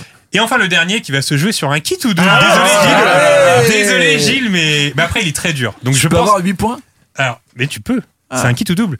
Mais par contre il est très difficile. Donc je pense Ouais. que Gilles va remporter Ah oui, ce quiz. Mais Ouais. par contre, quel panache si quelqu'un d'autre l'emporte. Ah bah. Quel panache. on, on applaudit d'avance. Quel panache. T'as l'impression Gilles un petit peu ou pas Un petit peu, ouais. Grave. Euh, le dernier, j'ai appris ça cette semaine, qu'ils étaient père et fils, et j'étais égaré d'apprendre ça. Donc en plus, c'est une info tabzienne par-dessus tout. Oh là là. J'étais égaré d'apprendre ça. Ils ont pas le même nom, c'est ça que tu veux me dire. Alors, je vais vous donner. Euh... Alors, c'est vrai, ils n'ont pas le même nom. Ah. C'est le premier indice. Wow. Et je vais vous donner les prénoms Jason et Jason. Allez Jason et Jason. Été très surpris d'apprendre ça cette semaine. Sudekis. Non, bien joué. Jason et Jason. Attention, ça, on joue pour un kit ou double. Balancez tous les Jason. Qui existent. Euh, Jason et Jason. Jason Voorhees. il faut dire les deux. les Non, deux. juste euh, un des deux. Un des deux fonctionne. Parce que là, c'est deux noms de famille différents. Bateman. Ah, il la tente. Hein. Ouais. Non, c'est pas ça. On n'est pas vraiment égaré avec Beth. Ah, si, on aurait pu être égaré si le père est très connu. Jason et Jason. On l'a pas Jason. Est-ce qu'on se dirige vers une victoire attends, de Gilles attends, attends, Bien attends, l'impression. attends. Non, non, non, non, fait, Gilles a même pas le temps de jouer là. Gilles, il est tranquille. Il a la victoire euh, Euh, très tranquille. Non, mais euh, non, Jason non, je suis quand même Patrick stressé. Comment Jason Patrick. Et c'est lui qui l'emporte c'est Aurélien C'est Aurélien qui l'emporte Il avait zéro Il avait zéro Et il remporte le quiz Incroyable Magnifique. Jason Patrick Il remporte Et le voilà. quiz alors que tout le monde le donnait perdant. C'est quel retournement de situation. On peut quand même applaudir Gilles, Ouais, ouais, qui a fait un grand grand match. c'est Gilles qui a gagné en Mais c'est Aurélien qui l'emporte sur un kit ou double. Jason Patrick. En plus, il sait même pas qui est le père. C'est ça qui est dingue. C'est franchement, on appelle ça une Rudy voleur dans le. Ah, le- le complètement, j'avais ça dans la tête. renard je des surfaces. Jason Patrick, bon. Bah bravo. Euh, alors maintenant, qui est le père de Jason Patrick? Le père de Jason Patrick est Jason Miller. Est-ce que ça vous parle? Jason Miller, c'est le père Damien Carras dans L'Exorciste. Oh Eh ben, vous voyez C'est surprenant. Ouais, c'est une info Stylé. tab. C'est une On le connaît pour avoir joué dans Sleepers, le fils, Jason Patrick, The Lost Ah. Boys et malheureusement Speed 2. Ouais. Mais le père, euh, bah, Damien Carras, euh, le père Damien Carras dans L'Exorciste, celui qui se prend euh, la gerbe, je crois, dans mes ouais. souvenirs. Oui, oui. Et ben c'est le père de Jason Patrick. D'accord. Voilà, c'est assez surprenant. Excellent. Bravo Aurélien, bravo Bravo. David, bravo Gilles, bravo Guillaume. Merci. Vous avez été bon dans ce Vous avez été très bon dans ce quiz. Bravo. Alors Aurélien, quand on pense euh, aux films d'aventure, très souvent, c'est Indiana Jones qui vient immédiatement à l'esprit. Pourtant, l'aventure au cinéma, ça a toujours existé. Spielberg et Lucas ont d'ailleurs euh, puisé leur inspiration du côté de chez Tintin, Zorro, L'homme de Rio ou encore le trésor de la Sierra Madre afin de créer le célèbre archéologue au chapeau et au fouet. Le problème, c'est que l'aventure au cinéma, après le succès d'Indiana Jones, c'est devenu compliqué. Beaucoup ont tenté de marcher dans ses pas, mais peu y sont parvenus. C'est vrai, il y a eu euh, beaucoup de copies, mais comme tu l'as dit, euh, la plupart du temps, ils reprennent euh, les recettes euh, du film Indiana Jones, c'est-à-dire euh, les sources dont on a parlé déjà au début d'émission, des années 30, des années 40, le cinéma d'aventure un peu fantastique. Il y a aussi beaucoup de reprises de Picsou, le Picsou de Karl Barks, qui a beaucoup influencé les réalisateurs des années 80, parce qu'ils lisaient ça quand ils étaient petits dans les années 50. Et en fait, on se rend compte qu'il y a plein de projets qui dormaient dans les, dans les cartons, que les studios voulaient pas sortir parce qu'ils trouvaient ça soit trop enfantin, soit trop compliqué, soit bizarre. Et en fait, le fait que Indiana Jones sorte, ça, en, donc le premier en 81, si je m'abuse, euh, ça leur a donné tous euh, de la force de voir qu'il y a eu autant de succès. Bah là, les producteurs, ils ont tous voulu soit faire des copies, soit ressortir tous les, scénarios qu'ils avaient, qui étaient déjà prêts. Et euh, donc, sur la télé et sur le cinéma, ça va partir absolument dans tous les sens. Ce que je trouve intéressant, comme tu l'as dit, c'est que une grosse source euh, du film Indiana Jones, c'est L'homme de Rio, un film français, qui est donc basé, lui, sur Tintin, un film de Philippe Desbroca. Euh, et ce qui est intéressant, c'est qu'on voit qu'il y a beaucoup des films qui sont censés être des copies d'Indiana Jones dans les années 80, qui sont en fait plus ou moins des copies de L'homme de Rio, donc des copies de Tintin et de Picsou. Et à un moment, on va se rendre compte dans, dans ce que je vais vous raconter que ça fait des cercles virtueux, et même encore maintenant, en 2019, on se retrouve avec... euh, des, films qu'on pense inspirés d'Indiana Jones, mais qui sont peut-être inspirés des inspirations de Spielberg et George Lucas sur Indiana Jones. Mais si on reste dans les années 80, juste après euh, donc euh, Indiana Jones et l'Arche perdue, il y a une série qui va être la première à finalement sortir juste après, en 82, euh, qui va avoir qu'une seule saison, parce que ça va pas marcher tant que ça, mais qui reste sur les mêmes préceptes, c'est-à-dire l'aventure des années 30 et 40 au cinéma et les pulps, les les, livres un peu ou les bandes dessinées à la Weird Tales ou euh, les trucs de western mélangés à tout ça. Et ça s'appelle Jack Cutter en français. Est-ce que vous avez déjà vu cette série? Pas du tout. Non. C'est une série tout. qui passait euh, en France. Alors euh, en France, ils ont ils ont acheté ça dans les années 90. C'est sorti en 1990 dans, dans une émission qui s'appelait euh, Club Sandwich. Ah, Club Sandwich, je m'en souviens du générique. Club Sandwich Ouais. Et bah Club Sandwich. Eh, Club- exact, ça, ça a duré. Tu sais que ça a duré que deux ans ce truc? Ah ouais C'est fou. Moi dans ma tête, j'ai l'impression que bon, j'avais 11 ans, donc euh, tout Ouais, me paraissait très long. Sur Mais en 2. fait, ça, ça a duré qu'une seule saison et Mm. ils avaient repris un peu le concept de l'aventure comme ça. Ils avaient euh, la, la reine de l'Afrique, je crois, ou la reine de la jungle, un truc comme ça, qui était vraiment un film euh, des années 40 presque, tu vois, une série des années 40. Ils avaient euh, aussi un truc de voyage dans le temps, donc c'est vraiment basé sur euh, les films des années 80. D'ailleurs, excuse-moi de te couper, mais en, en, en parlant de d'émissions télévisées françaises et d'Indiana Jones, Ah bah, il y avait quand même euh, il y avait, En route euh, pour l'aventure En sur route la pour 5. l'aventure, Sur la piste de Xapatan. Mais en route Ouais. pour l'aventure, c'était mon C'était rêve. totalement ça. J'avais envoyé ma candidature euh, qui n'a pas été reçue. Ah, Tu voulais décrocher un VTT. euh, Ouais, mais en fait, à la fin du jeu, alors pour ceux qui ne connaissent pas, c'était un jeu euh, sur la 5, la, la, la, Toujours elle. la, la défunte 5, toujours toujours. elle. Et en gros, il reprenait les décors d'Indiana Jones. Je pense qu'il y avait vraiment une grosse inspiration. Ouais. Ça reprenait les décors, donc il y avait des lianes, il y avait des rochers, il y avait des, des, des ponts suspendus T'étais habillé en plus en mode ranger Voilà, et tout. c'était des petits enfants qui étaient abonnés en mode euh, aventurier. Ils avaient plein de petites missions comme ça. C'était vraiment très cool. En général, ça passait le mercredi après-midi après l'école et tout. Donc c'était assez Exactement. chouette.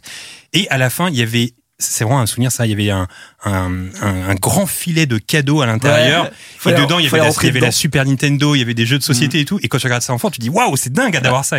Qui était en, Et- haut d'un d'un mur d'escalade. Exactement, Il c'est ça. fallait escalader un truc pour Ouais, décrocher pour, le pour filet. décrocher des Et filets. des ouais. fois, tu faisais pas tomber le bon truc et tu te retrouvais Ah oui. avec trois cadeaux tout nuls si t'avais pas décroché le ça. bon et Une tout. planche à C'était repasser. Et je me souviens, c'était sponsor par Banga. Ça existe encore, bah, la boisson Banga. D'ailleurs, c'est c'était le, Ah c'est fini c'était devenu le, le logo de Banga aussi. Même, même dans la pub, c'était allez hop, on y va, en route l'aventure. pour Même dans la typo Ouais. et tout, il reprenait euh, un peu euh, c'était la typo Est-ce que vous faisiez ça. dans votre couloir là Vous marchez sur les côtés pour pas marcher sur les, Les crocodiles. y l'eau et tout. Ah là là. Enfin bref, couloir, j'ai fait grave ça. Grosse inspiration indie.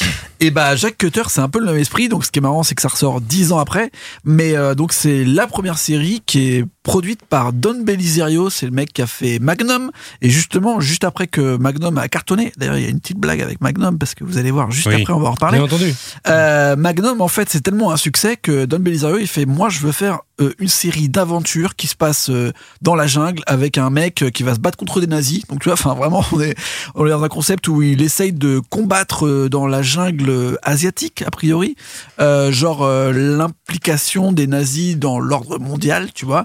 Et il recherche une statue d'un singe d'or.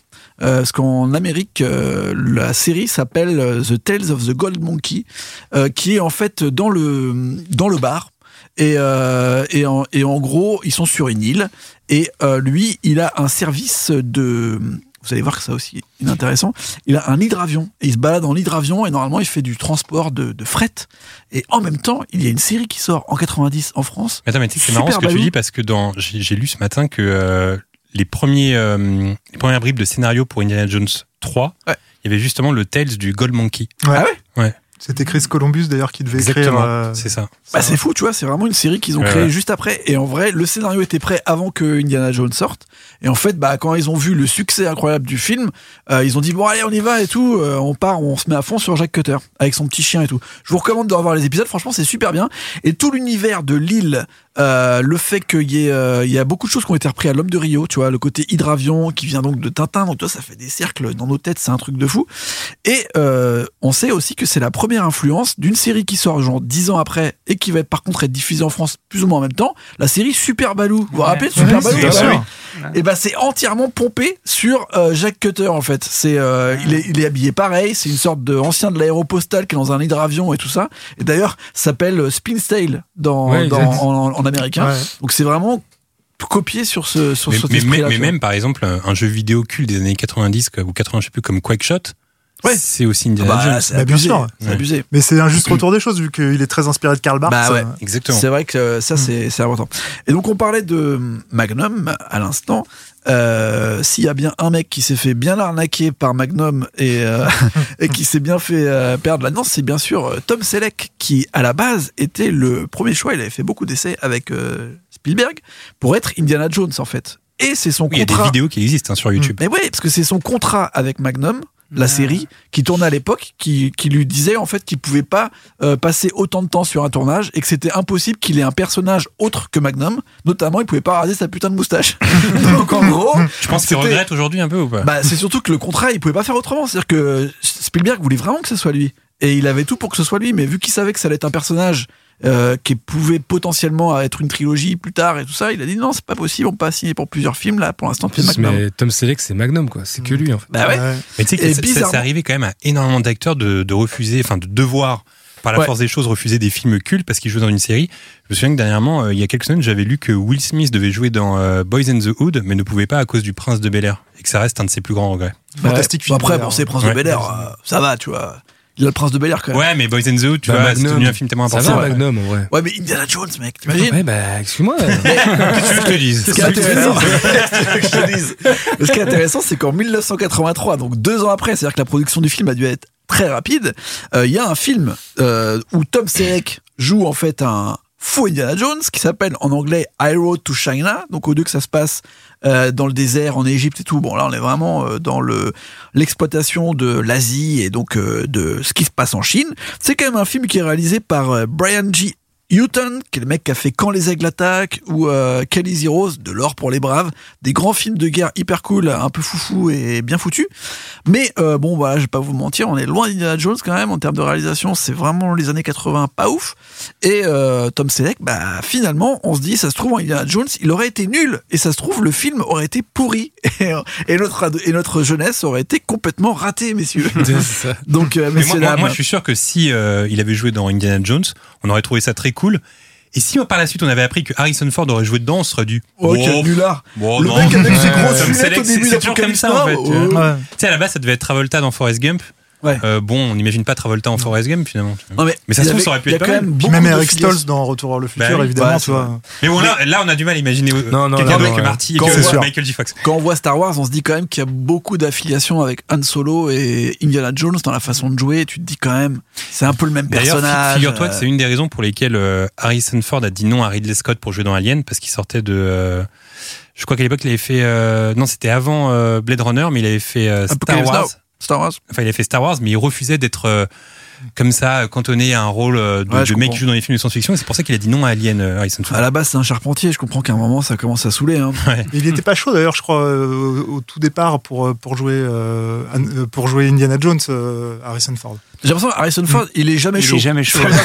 Ça commence toujours pas. Il est pas chaud, le gars. Non, il mais- est chaud pour avoir une boucle d'oreille. mais, Non, mais par contre, pour aller jouer dans un Finalement, film. Harrison Ford, il a quand même ce, cette image de personnage un peu bougon. Récemment, euh, j'ai vu un film sur Netflix. Ce genre de soirée où on sait pas quoi regarder, mais en même temps, il est 23h. Hmm. Donc 20 23h, c'est vraiment l'horaire où tu te dis, bon, allez, j'ai envie de regarder un film où si je m'endors dans 20 minutes, c'est pas grave. et donc, c'est très, enfin, tu vois, dans la recherche, c'est très complexe. C'est Ouais, sûr. c'est très Ouais. niché. Et j'ai regardé un film, alors j'ai déjà oublié le titre, peut-être que vous l'avez, mais c'est avec Rachel McAdams, euh, Harrison Ford Ah et oui, Diane c'est Keaton. Morning Glory, non? Exactement, c'est Ah, Morning Glory. c'est Et pas j'ai- trouvé ça pas bien. mal. Ah ouais. C'est le qui Et euh, j'ai oublié le, je le sais pas, c'est une comédie romantique sur euh, dans l'univers de la télé. De la télé, ouais. Exactement, dans les morning shows, dans l'univers des morning shows. Et euh, il y a Harrison Ford qui joue dedans et qui joue un type complètement détestable, complètement bougon. Et finalement, bah, ça ressemble un peu au personnage qui veut laisser entendre euh, et laisser euh, transpirer comme ça euh, Harrison Ford. Ça. Et finalement, c'était pas mal. Et on sent bien l'ambiance de New York dans ce film. Je trouve que c'était plutôt pas mal, plutôt bien euh, goupillé. Donc si vous cherchez un film à 23h, 23h37 à peu près, Allez-y sur film Morning Glory. tu m'as Et- dit David Ouais. Bah, il Et est très cool. Rachel McAdams, c'est super. Elle est Et super la preuve, dedans, tu t'es pas endormi. Et ben je me suis pas endormi, je suis allé jusqu'au bout, figure-toi. Même Diane Keaton et Harrison Ford, ils s'embrouillent bien au début, c'est Ouais, fun ils sont et bien. tout. Il y a le mec qui joue dans euh, Conjuring là, qui joue un des, un des euh, le type dans le couple Warren. J'oublie toujours son nom. Tu sais, c'est Ah ce ouais. genre d'acteur, tu vois très Ah, bien qui c'est euh, mais t'as pas le le hibou dans Watchmen aussi. Bah voilà, ça, vois, Patrick Wilson. Patrick Wilson, Ah, bravo. Patrick Bah, Wilson. Et un point, tu l'as fait, un point. Il est encore, dans le, il bien est wesh. encore dans le quiz. C'est clair. Aurélien. Euh, ouais, après, donc, dans les années 80, on a bien sûr euh, la vague de films un peu dans l'esprit Amblin, donc euh, produit par euh, Spielberg et son équipe. On a bien sûr euh, Romancing the Stone, euh, le film donc à la poursuite du diamant vert, avec Michael Douglas, le fils de Kirk. Ouais, film qui a permis à Zemeckis de pouvoir euh, tourner Retour à le futur. Tout à fait. Et en fait, il l'avait, Zemeckis l'avait un peu pitché en disant, bah, ça va être un peu l'anti Indiana Jones. Ça veut dire là où euh, le l'ambiance homme-femme dans Indiana Jones, elle était très, euh, on va dire macho et un peu euh, Bah, très pas James vraiment Bond, libéré, ouais. voilà, très James Bond dans l'esprit, parce que c'est c'est ce qu'il recherchait. Là, il a dit, on va faire l'inverse. Ça va être une autrice, en fait, euh, qui écrit un, film d'aventure, mais qui est plutôt euh, genre chez elle, euh, pas sûre d'elle, et on va l'envoyer elle-même dans l'aventure, et à la fin, elle va devenir Indiana Jones, tu vois, en gros. Et d'ailleurs, petite anecdote qui est assez drôle, donc c'est un film avec Michael Douglas et Kathleen Turner. Tout à fait. Et dans ce film, il y a une scène durant laquelle Michael Douglas coupe les talons de Kathleen Turner. Ah ouais. Et c'est une scène qu'on peut retrouver dans le film des années plus tard, La guerre des roses de Danny DeVito. Il y a dans ce film une scène durant laquelle Michael Douglas coupe les talons de Kathleen Turner. C'est un clin d'œil à Romancing the Stone. Danny dur à DeVito dire. dit- Ouais, est qui- d'ailleurs qui dans le arrive- film. Qui arrive à dire Romancing the Stone Romancing the Stone. Romancing the Stone. Ouais, à la française. Hein. David Romancing the Stone. Oh, joli. Oh Gilles Romancing the Stone. Ah, ok. Romancing the Stone. qui l'a qui l'a mieux dit Je le fais à la Roger Rabbit. ah, je crois que c'est David. hein. David, David, il a, je pense, ouais. Il a dit un peu à l'anglaise, un petit accent anglais. Un petit. Il l'a dit en hésitant un petit peu, tu vois, Ouais, genre ça a donné un vrai, côté un ouais. peu charmant. C'était. Ouais, c'est un petit côté plus charmé sur le Bah, plateau. écoute. Aurélien. Euh, bien sûr, dans le délire un peu chasse au trésor, mais là on n'est plus dans l'adulte, on est vraiment dans les enfants. Il y a les Goonies, quelque part. C'est vraiment l'esprit Indiana Jones, la, la ch- la chasse au trésor, et un peu euh, filmé de la même façon avec les épreuves, retrouver un trésor, etc. Et il y a aussi un film qui est un peu moins souté, un peu moins cité, pardon, c'est Le secret de la pyramide, Young Sherlock Holmes, Ah, qui ouais. lui est réalisé par Chris Columbus, si je Ouais. ne m'abuse. Il est cool ce film. Ouais, c'est Euh, super. est D'ailleurs, un- c'est le premier personnage 3D euh, en image de synthèse, le chevalier vitrail. Ah voilà. Mm. Et, euh, et là, il y a quand même tout un esprit justement avec euh, une sorte de secte d'égyptologues bizarres. Donc on est un peu dans l'esprit de ce qu'avait voulu mettre de fantastique et de retour un peu à cet esprit-là Et des surtout, on 30 et ne 40. parle pas souvent de lui, mais je suis quand même fasciné par la carrière de Chris Columbus. Ouais. Parce que de son cerveau sort euh, Gremlins, euh, Mhm. de son cerveau sort les Goonies. Euh, Maman, j'ai après, il, il réalise Maman, j'ai raté l'avion, tout ça. euh, Enfin, tu vois, c'est quand même, Et puis Harry Potter. c'est quand même vrai. lourd. Ouais, c'est vrai. Ça finit sur Harry Potter, c'est quand même pas mal. Enfin, ça finit pas, il continue, mais je veux dire, C'est c'est plus que pas mal. ouais. Dans son délire, c'est pas mal. Euh, il y a ensuite, par contre, la vraie exploitation. C'est-à-dire là, on voit que Indiana Jones, ça a marché. On va ressortir un personnage qui est un personnage hyper important dans la littérature d'aventure. C'est bien sûr Alan Quatermain et euh, qui a déjà eu des superbes films, euh, Les Mines du Roi Salomon dans les années 30, dans les années 50, et là on le ressort, mais vraiment dans une sorte de parodie pastiche avec euh, notre incroyable. ami euh, Richard Chamberlain. Il y aura deux films, un en 85, un en 87, c'est produit par Canon, donc là on est vraiment dans le délire Mm. exploitation à mort. On est dans le même type d'exploitation en Italie aussi d'ailleurs, avec des films qui sont vraiment, qui reprennent quasiment le vocabulaire, tu vois, c'est plus Indiana Jones, c'est genre, mais il y a l'Arche perdue, ou il y a un moment, il y a le Condor perdu, il y a toujours un truc. Quaterman avec Sharon Stone. Euh, ouais, tout à fait. Un des, des petits rôles, mais vraiment, par contre, euh, ça devient très dur à regarder. Je sais pas si vous l'avez revu. Moi, je l'ai revu, je revu les il y a pas il y a pas longtemps, les et j'ai trouvé que ça a très ça a vraiment cata. mal Le- vieilli. Le cata. premier est effroyable euh, et en même temps un peu raciste, mais ça passe encore. Le deuxième, Ouais.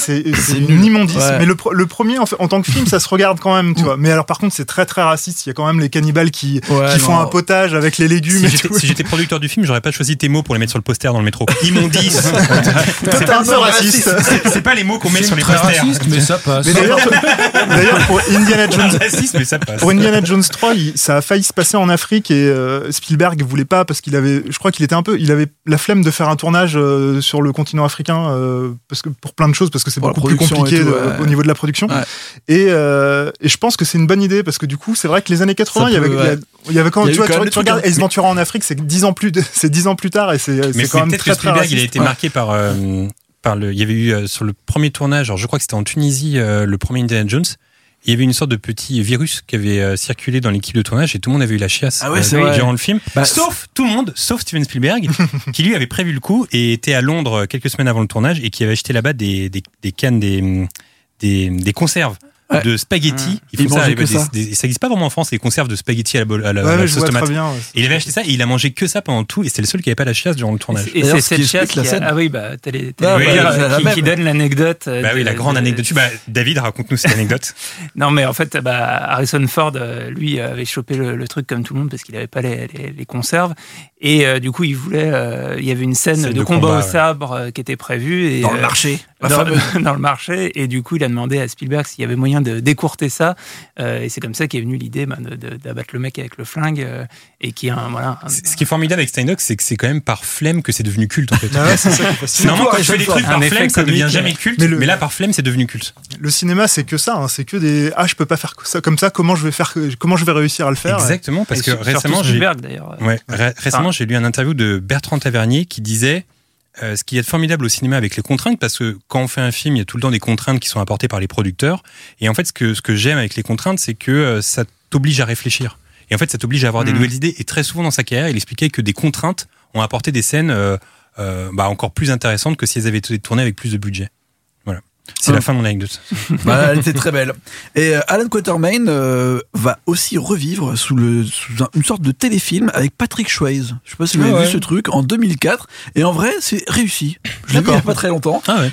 J'avais hésité à le regarder. Et euh, euh, franchement, c'est bien foutu. Si vous êtes vraiment des grands fans d'Indiana Jones et de ce genre d'esprit, bah, oubliez les, les trucs dégueulasses de Alan Quatermain euh, avec euh, Richard Chamberlain. Allez sur Patrick Swayze, euh, notre célèbre danseur. En 2004, c'était très bien. Après, il y a eu énormément de copies plus ou moins proches d'au moins l'aventurier, c'est-à-dire avec le chapeau, avec euh, toujours ce truc de genre, ça se passe dans la jungle. Moi, je suis, je suis le mec qui arrive à gérer les affaires et il y a une personne qui vient de la ville et qui comprend rien. Il y en a énormément.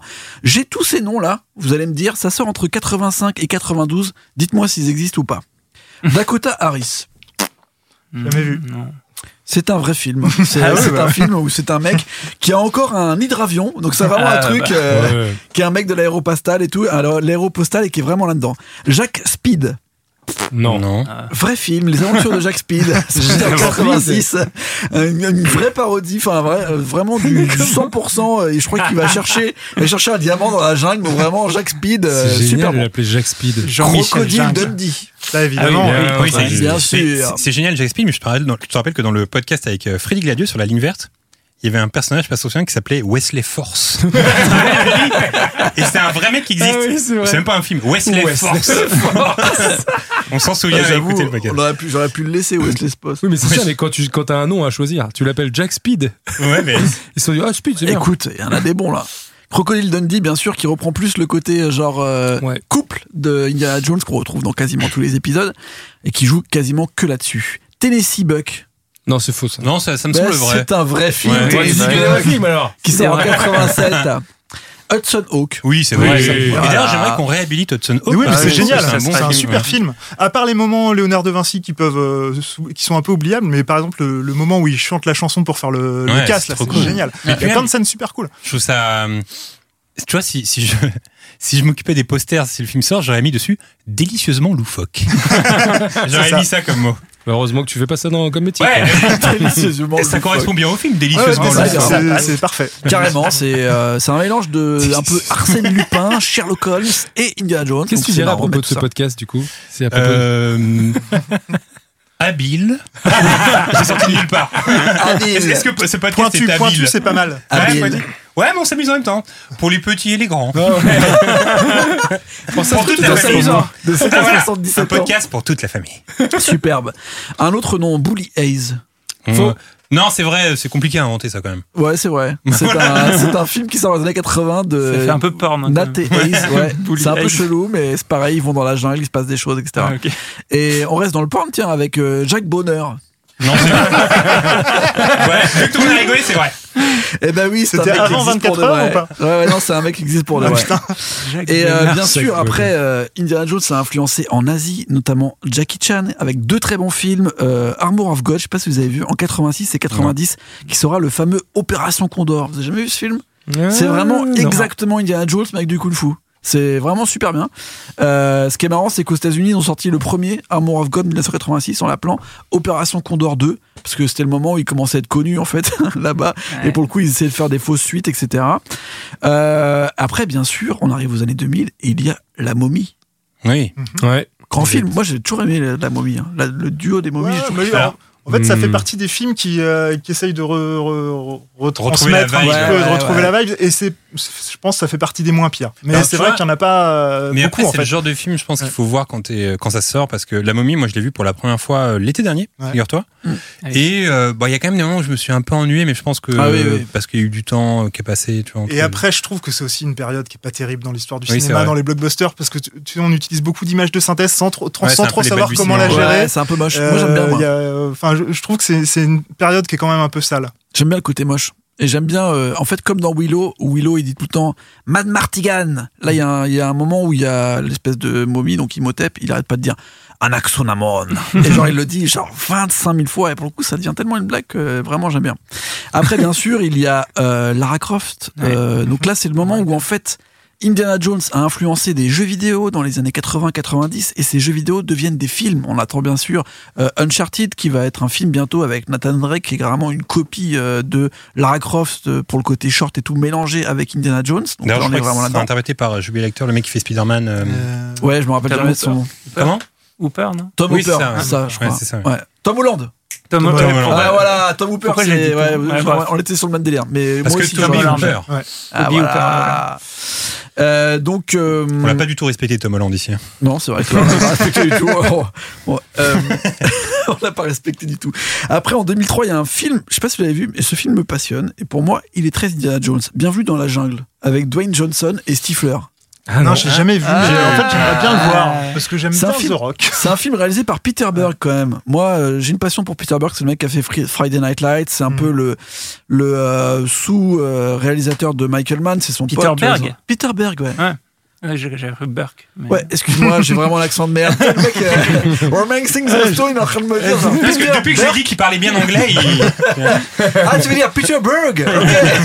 Comment Ouais, on dit Peter Peter Berg Berg. Non, mais euh, je- là, justement, je l'ai dit à la française, Peter Berg. Ouais. Et, Mais euh, comment on le dit en anglais du coup Je que- sais pas. Ah, moi, je dis, moi, je dis Peter Berg. Moi, je dis Peter Berg. Mais, euh, mais c'est un, c'est pas un grand film, mais en plus, il y a Rosario Dawson aussi, mais ça se passe dans la jungle. En fait, quand je vais vous raconter l'histoire, on a l'impression que c'est le jaguar. Mais, mais, pas tout à fait, tu vois. C'est genre euh, The Rock qui doit récupérer de l'argent de quelqu'un et on lui dit bah en fait euh, le mec il l'a, il est dans la jungle, je sais pas où il est perdu. Donc il se retrouve à être catapulté dans un dans une dans une sorte de jungle où les gens cherchent de l'or, tu vois. Et euh, il se retrouve à choper Stifler, donc euh, de, de, euh, de American Pie. Et, euh, C'est terrible. hein, et, et il se retrouve euh, donc enfermé dans un C'est truc où il dit mais en fait je dois de l'argent à ces gens-là donc si tu veux que je te file de l'argent mais en fait faut d'abord que je m'arrange avec eux et il se retrouve dans une énorme aventure où finalement ils vont chercher dans la jungle des choses Et c'est là et que avec Patrick des Bruel arrive. Je vais pas- et te mentir, tu l'as très mal vendu. et pourtant c'est très bien The Rundown euh, je vous Est-ce que c'est ça- un film qu'on regarde à 23h quand on sait pas quoi regarder? Ben ouais franchement Eh ben voilà Faudrait inventer maintenant une nouvelle section, les films qu'on regarde à 23h qu'on sait pas quoi regarder. Ah, franchement, c'est pas mal. hein. Et après, pour euh, finir, il y a bien sûr Benjamin Gates qui sort. Ouais. Donc ça, c'est vraiment les films des années 2000. Après La Momie, on sait un petit peu mieux gérer les effets spéciaux, mais pas tant que ça. Et donc là, c'est les National Treasure. Donc c'est censé être le, le mec qui gère un peu les, les, euh, bah, tous les trucs qu'on voit à la fin de Indiana Jones 1, là, les grands trésors, euh, les grands dépôts, etc. Et donc en français, ça s'appelle Benjamin Gates. C'est joué bien sûr par Nicolas Cage. Et on retrouve vraiment le côté un peu archéologique qu'on retrouve aussi dans des films faits pour la télé euh, qui s'appelle Le Libraire. Oui. Le bibliothécaire, pardon. J'avais peur que tu l'oublies parce que t'as Ah dit non. une dernière. Je- Oh, t'inquiète, le bibliothécaire. euh, Flynn Carson. Flynn Carson Ouais, que j'aurais pu citer aussi, euh, qui franchement, c'est très très honnête. Non, c'est horrible. Moi j'adore. C'est horrible. Moi, je trouve non ça mais génial. regardez The Librarian, c'est Noah Wiles qui joue le docteur Carter Est-ce que dans c'est un une immondice? Non, Je sais pas si c'est une immondice, mais c'est vraiment pas C'est mieux terrible. qu'Alan Quatermain quand même. Est-ce Oui, que c'est mieux mais que c'est Benjamin sûr, Gates mais- Est-ce que c'est mieux que Benjamin Gates Bah, Benjamin Gates, ce que je trouve intéressant, c'est le côté, c'est de faire, faire une chasse au trésor sur le sol américain. Tu vrai, vois, ils sont à vrai. Washington, il y, a les- il y a, il y a le côté les les les, pères fondateurs qui ont créé une sorte d'énigme, et je trouve ça cool de faire un Indiana Jones sur un pays qui en fait a pas du tout de mythologie et d'histoire. Euh, Librarian, euh, Bah c'est du c'est de l'exploitation là on est vraiment si si vous en avez marre de regarder les Indiana Jones en boucle bah là vous avez une sorte de mélange bizarre fait pour la télé euh, mais ils en ont fait carrément un univers il y a eu euh, Il y a quatre une série, films. ouais. Il y a une série derrière. ouais, il y a eu quatre téléfilms, une série, C'est les assistants du libraire Ouais. qui sont. Enfin, C'est vraiment un univers à soi tout seul, donc c'est vraiment exceptionnel. Et dans les toutes dernières années, en fait, on peut dire que, et d'ailleurs, Joe Johnson a dit que c'était une de ses influences dans le premier Captain America. Mm. First Avenger, il dit qu'il a quasiment copié-collé en fait euh, l'univers des, aventuriers de l'Arche perdue pour retrouver en fait le grain de l'image et euh, l'ambiance avec les nazis en fait, on va pas se mentir, euh, qu'il y avait dans, Indiana Jones. Donc on peut voir ça. Et le plus proche de nous, en fait, je pense que c'est Lupin le donc euh, Edgar de la Cambriole euh, qui, qui donc a sorti un film euh, enfin il y a des studios qui ont sorti un dernier film de Lupin l'année dernière qui est sorti au cinéma il y a très peu de temps. Et là on est vraiment dans le 100% Indiana Jones. Il y a des nazis euh, il y a des on cherche un objet qui est là est un livre qui est censé pouvoir euh, t'ouvrir sur des, des des savoirs pour changer tout en or et tout. Enfin c'est vraiment 100% Indiana Jones mélangé avec l'Arsène Lupin. Et finalement on se retrouve à être dans l'ambiance de l'homme de Rio du départ. Eh ben, bravo. Ah bah, Eh ben, donc. voilà. Bravo Aurélien Bravo. pour cette Bravo. liste. Il y en avait Euh, plein aussi, c'était ouais, il y en a hein. plein et moi il y a vraiment Tintin il- aussi, ouais. Ouais, c'est Ouais, vrai, Tintin. le Tintin de Spielberg. Et le Et moi, vrai il y a- Indiana Jones 4. C'est vrai. Vas-y. Non, mais moi, il y a un film qui me, un de mes films préférés des années 2010 que j'associe euh, légèrement, un peu plus légèrement à Indiana Je Jones. sais ce et que tu je veux dire, je suis médium et ça va marcher cette fois. Il me connaît par cœur, donc c'est possible. Lost City of Z. Eh ben bravo, il me connaît. Ah, Ah, oui, il me connaît le par cœur. médium, le médium. Il me connaît par cœur. Oui, c'est The Love City of Z que j'ai trouvé formidable Ah ouais, et qui me fait quand même pas mal penser, penser à Indiana Jones par Bien segment. sûr. Bah, c'est le- Euh, Mais c'est marrant parce que du coup, il s'intéresse au papier et à ce qui se passe de, en fait sur le, là où il explore pas parce que tu vois, il y a aussi beaucoup un truc avec la relation avec sa femme qui est pas intégré à sa recherche. Ouais. C'est en Mhm. fait, c'est comme si euh, c'était un peu les papiers et les gestions familiales de d'Indiana Jones. c'est vrai, C'est assez exactement. intéressant. Ouais, c'est vrai. Et en termes d'aventure, euh, alors il y a est-ce qu'il y a un lien vraiment avec euh, Indiana Jones? Je ne pense pas, mais en tout cas au niveau du rythme, j'ai revu récemment Le Mas de Zorro et je trouve que c'est un grand film d'aventure, Le Mas Ouais. de Zorro. Mais ça, Je, j'ai je je trouve- je trouve qu'il est très complet. Mais Ouais, pour moi, c'est plus, euh, justement, comme je disais, des descendants des Non, influences d'Indiana Jones, tu vois. Euh, là, on parlait d'aventure et récemment, je suis tombé sur la vidéo d'un vieux vidéoclub dans lequel on voyait toutes ces sections qu'il y avait à l'époque aventure, horreur, thriller, science-fiction, drame, etc. En général, quelle est la section qui vous attire le plus? Même si je sais que chacun autour de cette table, on aime tout voir. Euh, Est-ce qu'il y a un genre particulier qui vous attire, attire plus qu'un autre? Là, on vient de parler du genre aventure. Guillaume, est-ce que toi, il y a un genre comme ça particulier où tu te dis, euh, ah, ça, c'est vraiment, ça c'est ce qui m'attire Bah, c'est plus, les quoi? nazis, toi, je crois, non? Ouais, ouais, c'est les nazis globalement. Euh, c'est compliqué. Moi, je pense que quand j'étais vraiment petit, c'était vraiment action à blague, à Ah bloc, oui. quoi. Les Vandamme. Ouais, les Vandam, les Stallone, les Schwarzy, tout ça là. Kung Fu. Et maintenant, je dirais. T'étais pas trop kung fu en Moi, vrai. je pense que c'est plus film indé maintenant, en vrai. Ouais, les films qui nous dépriment. Ouais, des films euh, peut-être contre la vitre, euh, Ouais, voilà. voilà, Je suis assez d'accord. Avec un petit, Genre les, films- petite les- BO, les films de Kelly Reichardt et tout. ukulélé là, je me régale. Ah. David, est-ce que toi, il y a un genre comme ça qui t'attire plus qu'un autre? Euh, bah moi c'est un peu par période euh, et en ce moment je suis en train de, de réexplorer un peu les, euh, les, les polars français. Euh, donc des, des- surtout les années 60-70 Euh, voilà donc par période euh, bah, je sais que euh, D'ailleurs, c'est un des trucs que je raconte euh, dans, dans mon bouquin euh, Retour à Movieland, c'est que, euh, par exemple, le cinéma d'horreur, j'ai mis, du- j'ai mis du temps à m'y mettre. Euh, quand j'étais gamin, je regardais pas du tout de, ci- de cinéma d'horreur, et en fait, euh, bah, découvrir ce genre, ça m'a ouvert plein de portes cinématographiques, etc. Et, euh, et euh, ouais, je pense qu'il ne faut jamais se mettre de barrière. En fait, parfois tu as des préjugés, tu te dis ah je vais pas aimer pour, pour telle ou telle raison, mais euh, euh, mais voilà. Et du coup, donc souvent je vais être dans pendant euh, je sais pas six mois, un an dans une ambiance et je vais vouloir creuser tel genre ou telle telle époque, telle telle cin- cinématographie. Et donc en ce moment, je suis sur les, les policiers français. Très bien. Gilles. Ouais, moi je suis un peu comme David, j'ai un peu du, du mal à trouver un genre particulier. Après, quand j'étais plus jeune, c'était vraiment la SF, euh, SF fantastique, c'était vraiment, euh, tu vois, avec Star Wars, tout ça, c'était vraiment un des genres que je préférais, mais, mais je suis très très éclectique. euh, C'est vrai que le, le fantastique, j'ai l'impression que c'était un genre qui était vraiment très présent dans les années 80 avec le festival Avoria, etc. Ouais. J'ai l'impression que maintenant on utilise un peu moins le terme fantastique pour les films. Je vrai. pense, je pense à des que films c'est comme la, bien comme la aussi. Mouche, etc. Comment? Un film fantastique, c'est pas si souvent. hein. Ouais, mais j'aimais bien ce terme, moi, film ouais, c'est bien, fantastique. Je trouvais ça Ah, cool. Donc, euh, SF. SF fantastique. Et toi, Aurélien? Bah moi, il y a les films de baseball déjà. Oui, c'est vrai. Ah. Ou de golf. Mais, T'es fan des films de baseball sport, ouais, de ça m'intéresse. J'adore. très fan. Jamais, jamais il y aura une section film de baseball. En même temps, il n'y en a pas tant que ça. Enfin, en même temps, Si, il y y il y en a énormément. quand tu rentres y dans le concept. US, il y en a énormément, mais des vraiment bons euh, qui arrivent souvent. Enfin, moi, là, je suis dans les téléfilms, je suis même dans les séries en Ah oui, épisodes. je suis dans la vraie truc là. Et sinon, euh, dans les, les comédies américaines de 70 à 80. Voilà, bon, en ce moment, c'est mon truc. T'es tellement en chien de films de baseball que maintenant tu vas te répercuter sur les films où des mecs se font défoncer avec une batte de baseball. Non, mais j'ai déjà fait football américain, j'ai déjà fait, euh, j'ai déjà fait golf, ouais, golf, beaucoup, beaucoup, golf. C'est marrant. Mais ouais, Il y a je moins de fais films sport, euh, je quand sport. fléchettes, quoi. Ça va plus Il y vite. en a pas beaucoup. Mais Même je suis sûr qu'il y en a. pas. Il y en a, c'est sûr. C'est Bah, sûr. c'est sûr. Est venu le temps. euh, Attends, et toi?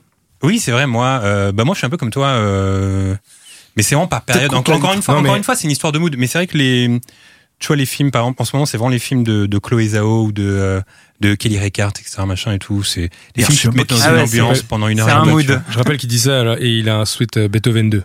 Ouais, mais c'est pour ça que dans, dans, dans, la, dans, dans ma phrase d'avant, je disais, on aime voir tout. Ouais, exactement. euh, autour clair. de cette table, mais c'est vrai qu'il y a des gens. Moi, je, je parle beaucoup avec des gens qui disent, moi, c'est mon truc, c'est la science-fiction, tu vois. Et ils sont vraiment attirés par les, ou alors les films d'horreur, tu vois. Ça arrive assez souvent. Ouais, c'est vrai. Est venu le temps donc de vous livrer euh, quelques infos croustillantes sur Indiana Jones. Ah. incroyable. Est-ce que vous avez envie d'entendre des infos croustillantes? Bah oui, C'est un jeu ou pas? Il Non, Ah, merde. J'y vais très chaud. Combien de Non, il n'y a pas de point, c'est juste des infos pour plaisir. Ouais, Euh, avec plaisir.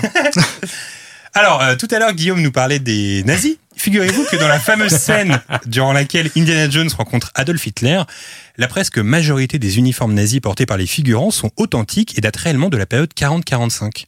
Je trouve ça assez incroyable. En fait, c'est la décoratrice du film qui a eu vent euh, d'un stock immense de hum, d'uniformes nazis en Allemagne qui étaient restés dans des euh, dans des boîtes. Donc les uniformes n'ont pas été Ouais. portés. Je pense Ah. que c'est moins glauque pour les figurants.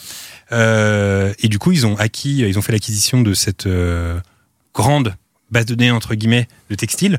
Et euh, voilà, tout, ce sont des, des- de, de- de vrais euh, uniformes qu'on voit à l'écran. C'est Harrison Ford en personne qui a conseillé à Steven Spielberg de choisir River Phoenix pour interpréter euh, Indy jeune au début du film. Les deux acteurs avaient joué dans le très bon film The Mosquito Coast de Peter Weir trois ans plus tôt. D'ailleurs, cette première scène qu'on voit dans le film est un hommage au scout de la part de euh, Steven Spielberg qui était lui-même un castor junior quand il était enfant. Ah. hommage au scout. Qui était scout dans son enfance ici? Jamais. Absolument pas. Non, personne? Non. Parce Non. que- non, mais parce que je, je connais des gens qui ont été scouts et à chaque fois, c'est toujours, ça a été une horreur. C'est toujours le. Ouais, pardon. On croit que c'est bien, crois- mais en fait, c'est tu une sais, quand, horreur. on, quand on dit Spielberg, Castor Junior, il y a une sorte de. Mais quand on dit euh, Scout de France, Ouais. euh, C'est ouais. pour ça que j'ai dit, D'Europe, c'est pour ça que j'ai dit Scout Castor Junior. euh, ouais, Ça ouais. donne envie, Castor Junior. Ah, Ouais, Castor Junior, c'est Moi, je me suis- chez moi, j'ai un, j'ai un gros bouquin euh, des années 80 euh, des Castors Junior. À l'intérieur, il y a plein de petites euh, astuces. euh, C'est le pour manuel, pouvoir- ouais. ouais, le manuel Ah, des euh, Junior. J'ai j'ai toutes les éditions. Non, mais ça, ça donne envie d'être Castor Junior. Hein. cool. C'est un peu copain des bois, ouais. C'était le copain des bois de Disney. Bah oui, on est en train de réhabiliter les scouts ici. Les scouts de France. Ouais. Dites-nous sur Twitter si. S'il y a des problèmes. Euh, durant la scène dans le dirigeable, on se souvient tous de cette scène, Hmm. on peut voir Sean Connery et Harrison Ford en train de dîner ensemble. Et bien sur certains plans, les deux ne portaient pas de pantalon ce jour-là car il faisait trop chaud. Ah. Donc maintenant, quand vous reverrez cette scène, dites-vous qu'ils sont en slip pendant qu'ils jouent. Je connaissais cette Et anecdote. tu sais pourquoi tu connais cette anecdote Parce que tu l'as déjà dit Dans, dans un vidéo store. dans ta vidéo store. Ouais. effectivement. Hey Est-ce que tu tournais en caleçon euh, Ah, on aurait dû, on aurait dû tourner en slip. Mais parfois avec Guillaume, pendant les pauses, on se met en slip. Nous, il y a un épisode de Cross où Karim est en caleçon parce qu'il faisait très chaud. Ah ouais un Eh seul ben, épi- tu vois. Il y a un seul épisode de Cross, je ne dirais pas Est-ce lequel. que ça se voit sur son visage? Je sais pas, mais il faisait en fait, c'était un- on l'a tourné en plein mois d'août et il faisait, il y avait les projecteurs et tout, il faisait trop chaud. Ah, et vois. en fait, j'ai mis les, les- j'ai mis les euh, les pieds, j'ai rempli des bassines d'eau et Karim a les pieds dans, dans, dans- dans des bassines pour pas transpirer. Et bien, sans Et, le euh, savoir, voilà. il a eu une inspiration euh, Ouais, non, bien sûr. Spielbergienne. tu vois. Donc, en- si vous voulez avoir une inspiration Spielbergienne, jouez en slip dans vos films. Et ça le fera. Absolument. Mais je suis sûr qu'il y a plein de trucs. On l'a vu des- avec les apéros Zoom. Il y a plein de gens qui. Enfin, il y a Ah plein. de- oui. je suis sûr qu'il y a plein de scènes où euh, où le pantalon est pas du tout raccord euh, avec mais le oui. reste. c'est- C'est sûr. Bien évidemment. Vous vous souvenez de la fameuse scène avec euh, le parapluie et les mouettes? Ouais, Charlemagne. Eh bien, ce ne sont pas des mouettes qu'on voit sur la plage, mais des pigeons. Voilà, j'espère que vous n'êtes pas déçus. Ah Bah ok. C'est des pigeons déguisés. euh, Ils ont mis, ils ont, Ils, l'ont- ils les ont pas ils ont déguisés en maquillé. Ils ont Ouais, ils ont déguisé des pigeons en C'est plus mouettes. facile à adresser du coup. Bah, apparemment, euh, faut- je sais pas si quelqu'un s'y connaît en pigeons ici. ou- Pas du tout. Non, personne. je sais pas. On va regarder dans Copain des Bois. Et ben, c'est des pigeons et pas des mouettes. Voilà. Donc, pour ceux qui espéraient que ce soit des mouettes. Ouais, mais c'est- tout à l'heure, on parlait des contraintes au cinéma, mais tu vois, ils se sont dit, putain, mais comment on fait avec des pigeons? C'est pas grave, on les déguise en le mouette. cas. Ouais, bah, voilà. Et si c'était pas plus compliqué finalement. Ça fait une meilleure scène, je vais te dire. Exceptionnellement pour le film, la ville de Venise a bloqué euh, le Grand Canal de 7h ouais. du matin à 13h, une seule journée seulement, pour laisser Spielberg tourner sur place. Fait unique dans l'histoire de la ville, ce qui fait que tu dois avoir la pression 6 Quand heures, tu dois ça tourner ça fait, ça fait 6 heures de 7 7h à 13h, donc ouais, ça fait... euh, c'est unique parce qu'ils ont jamais bloqué pour un réalisateur ou c'est juste tout euh, le Grand Canal en fait. Toute cette section du, Hmm. du, Putain. du lieu de fat, tournage. Ouais, parce que t'as des bateaux, t'as des trucs. Ouais, c'est ça. C'est encore, quoi, encore le euh, seul mec aujourd'hui à l'avoir bloqué. Alors parfois ils bloquent des rues, des petites rues dans Venise, mais avoir bloqué, bloqué tout un pan de ville comme ça, c'est le seul. Waouh. Parce que ça, ça partait du Grand Canal et ça allait hyper loin. C'était vraiment genre une vraie partie de la C'est ville. énorme. Bonne, bonne pression. Et donc quand c'est à toi de tourner, que t'as juste euh, jusqu'à 13h pour tourner, faut se louper. pas le diaph. Oui, mais, faut pas se louper sur les plans. ouais, nous on sera en galère, on, on traînerait des pieds. Pour Vidéo Store, on va bloquer tout le grand canal. J'ai oublié, j'ai oublié la batterie. J'ai plus de batterie. C'est pour la- ça recharge. La carte est pleine. Oh. Oui, David. Non, non, j'allais dire, c'est ouais, c'est pour la scène de poursuite en bateau, j'imagine. Exactement. mais du coup, Quelle euh, scène Oui, quelle scène, effectivement. Non, c'est celle dans le désert. Le costumier du film, Anthony Powell, s'est inspiré des vêtements que portait son grand-père pour créer la tenue de Sean Connery à l'écran. Il a cherché des vieilles photos de son grand-père et en fouinant, il est tombé sur l'exacte tenue que porte l'acteur écossais à l'écran. Je trouve ça cool comme histoire. Ah, Même bien. le Bob là? Tout, tout. En fait, c'était une photo le- de son grand-père, en fait. Ah ouais? Parce que moi le Bob il m'a toujours euh, passionné. Je me disais mais qu'est-ce que c'est que ce chapeau enfin, Mais tu vois, j'adore ce genre d'histoire parce que ça veut dire que le, Ouais. grand-père, il est dans une petite soirée comme ça, un dîner avec des amis, il peut dire bah la tenue de Sean Connery, c'est inspiré de ma tenue en fait. Personne C'est le croit. Et personne C'est le croit. Et personne ne le Si, sait. mon petit-fils, non euh, Euh, Sean Connery a toujours été le premier choix de Steven Spielberg euh, pour interpréter le père d'Indiana Jones. David, tu le disais tout à l'heure, dans l'idée de voilà comme ça faire son petit James Bond à lui. Mais euh, s'il avait dit non, il avait déjà en tête un autre acteur, à savoir Gregory Peck, et je pense que ça aurait Ah. pu être pas mal avec lui également. stylé, ouais, ouais, ouais. Gregory Peck en père de d'Harrison Ford, ça. On valide ce choix ici ou On pas valide. Oui, oui, on valide. J'adore ce truc de on valide. on valide. Vous, vous validez Ouais. bon, bah, pff, ouais, tu vois. Il attendait justement notre validation. Bah tu vois, Ah, je pense. il va écouter le podcast. Ah bah ils ont validé. Ah bah c'est bon peut-être que je peux ramener Steven. À la fin du film, il y a cette euh, architecture magnifique gravée dans la roche dans laquelle les personnages entrent pour trouver le Graal. Il s'agit de, l'an- il s'agit de l'ancienne cité de Petra et cet endroit est devenu depuis le film la location la plus visitée de la Jordanie et a reboosté le tourisme. C'est force du cinéma, c'est incroyable. Mais c'est vrai que ça donne envie d'y aller là-bas. Ouais. Ça a l'air beau. Et c'est dans Tintin aussi, ça, pour le coup. Eh ben, Je le savais pas. Dans quel de BD C'est dans euh, Euh, L'Or Noir, non L'Or Noir. pense. L'Or Noir, L'Or Noir, ouais, je pense. Donc, est-ce que ce serait une inspiration encore une fois pour Spielberg? Là, pour le coup, je pense que. Alors, Ouais, Spielberg, après, ouais. est-ce qu'il connaissait vraiment Tintin? Parce que moi, j'ai des. Pour le premier, non. Pour moi, il l'a- En il a découvert 81, il y a quand même cette idée que euh, les journalistes français ont conseillé de lire euh, Tintin à. Spielberg. Apparemment, il y avait une autre histoire. C'est genre euh, la personne, quand il a fait le premier film, la personne qui a écrit euh, L'étalon noir, je sais plus comment elle s'appelait. C'est pas. Attends, merde. Il y a une personne qui a bossé avec lui sur euh, le premier Indiana Jones. Et quand il lui a dit, bah, genre, mon, mon influence, c'est l'homme de Rio, elle a dit, mais tu sais qu'en fait, l'homme de Rio, c'est Tintin, en fait. Ah, d'accord. Ouais. Et qui lui a offert un album de Tintin. Il a commencé à lire ça. Et peu de temps après, il a acheté les droits de la série euh, animée Tintin en disant, un jour, je vais en faire quelque chose. Alors, est-ce que Hergé s'est inspiré d'un truc pour Tintin?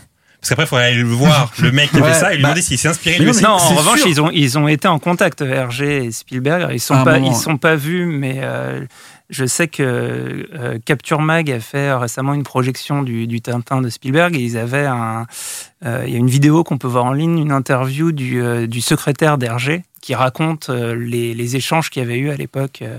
Euh, et, euh, et donc effectivement, euh, il, il- enfin, Hergé avait donné son assentiment pour que Spielberg euh, puisse euh, en tirer quelque chose. quoi. Je me, je me souviens, il y a très longtemps, dans le Picsou Magazine de 92-93, donc Spielberg venait d'obtenir les droits et, euh, et ils annonçaient en grande pompe qu'il y allait avoir un film Tintin avec genre, c'était 20 Bruce Willis après, qui était crédité en Bruce Capitaine Willis Haddock. Trop bien. Alors est-ce que vous validez ce choix? Mais non, mais non, mais il faut savoir que Bruce Willis de base, il vient de, il vient de l'humour à fond parce que Mm. avant de faire Die Hard, il joue dans la série Claire de Lune et son personnage dans la série Claire de Lune, c'est un, c'est vraiment un dingo quoi. C'est un goofy, c'est vraiment un comique. Tu veux dire que Captain Haddock, c'est une Non mais, non mais en fait, euh, Il a mal pris. Hein. il, a très- il est très très à cheval sur le Capitaine Haddock. Ah, je suis totalophile. hein. non mais c'est pas déconnant Bruce Willis en vrai. zouave Ouais, non, mais bien sûr. Mais c'était drôle déconnant. parce que du coup, c'est- tous ces trucs. En fait, il y a pas longtemps, j'avais l'idée d'une émission qui s'appellerait Cold News où tu ressors plein de vieilles anecdotes, euh, genre comme tu fais pour table, sauf que du coup, tu les ressors 20 ans après et il y en a plein qui sont fausses. Et je Ah, pas mal, c'est cool, ça. euh, Je peux te la piquer ou pas pour le Euh, on verra, on en reparle. Et du coup, j'avais ressorti tous les Pixomag et j'avais regardé tous les trucs, euh, toutes, les, euh, toutes les anecdotes de l'époque. Euh, Quoique, on avait fait un truc qui ressemblait un petit peu avec euh, Guillaume sur euh, la chaîne d'Allociné qui s'appelait Plan B. Ouais. Et en fait, l'idée, c'était de prendre un film et d'incruster. Alors maintenant, ça se fait beaucoup avec, euh, avec ces applis où on incruste le visage comme ça. Ouais, maintenant, ça se fait beaucoup et, et mieux. Oui, c'est vrai, mieux. C'est dommage. Mais, mais en fait, dans cette émission Plan B, il y a eu quoi? Il y a eu trois épisodes seulement Ouais, ouais.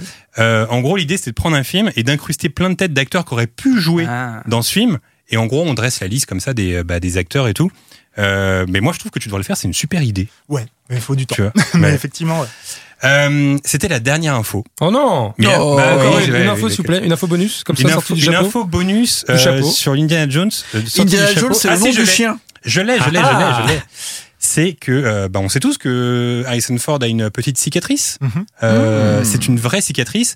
Et c'est pour cette raison qu'il y a cette scène au début du film où on voit River Phoenix avec son fouet qui Ah. essaie de dresser le lion. Et en fait, il se fait une douleur. Et c'était un petit moyen malin de, de créer un background à la cicatrice de une très Harrison bonne anecdote. Je la connaissais déjà. Oui, elle est dans Video Store. Et moi, j'en ai une autre. c'est que, Ah. effectivement, du coup, Indiana, c'était le nom du chien. pas euh, pas trop. ah, bah, c'était le nom du chien de Lucas. Ouais. Mais, ah, c'est très croustillant ça. mais ça- le chien de Lucas a aussi inspiré Chewbacca. Bah, bien sûr. Du coup, on a Chewbacca et, Et je- Indiana Jones sont inspirés par le, le même animal. Des Et- comiques. Et je crois même, si je dis pas de bêtises, il faudrait que je confirme, mais euh, je crois qu'il y a une histoire de nom aussi. Parce que le chien, oui, c'est ça en fait. Le chien de Lucas s'appelait Indiana. Donc, euh, il a, c'est-à-dire que ce chien, c'est quand même incroyable. Il a inspiré le personnage de Chewbacca, mais il doit aussi son nom à un des personnages les plus cultes de l'histoire du cinéma, à savoir Indiana Jones. Donc, ce chien est une dire. véritable star. Il vient de le dire C'était l'anecdote. C'est à peu près ce que j'ai dit, mais en, en- Ah, non, mais en- différent. C'est croustillant. C'est Mais non, mais, non, mais en fait, c'est pas ça. C'est qu'en fait, il y avait un autre personnage. Je crois que c'est Jones. Le chien s'appelait Jones ou un truc comme Ah, ça que- d'un des scénaristes. En fait, il, il vou- moi, moi, la- la- l'autre partie de l'anecdote, c'est que Lucas voulait appeler le personnage Indiana Smith et, euh, Ah oui. et Ah oui, Spielberg a dit euh, non, euh, Indiana Jones, ça, ça sonne mieux. Mais je pense que si c'était appelé Indiana Smith, bon, ça On aurait été d'accord. Ouais. C'est mieux que, c'est mieux que Tennessee. Nous, on valide tout, de toute façon. Ouais, ouais. Allez, on valide.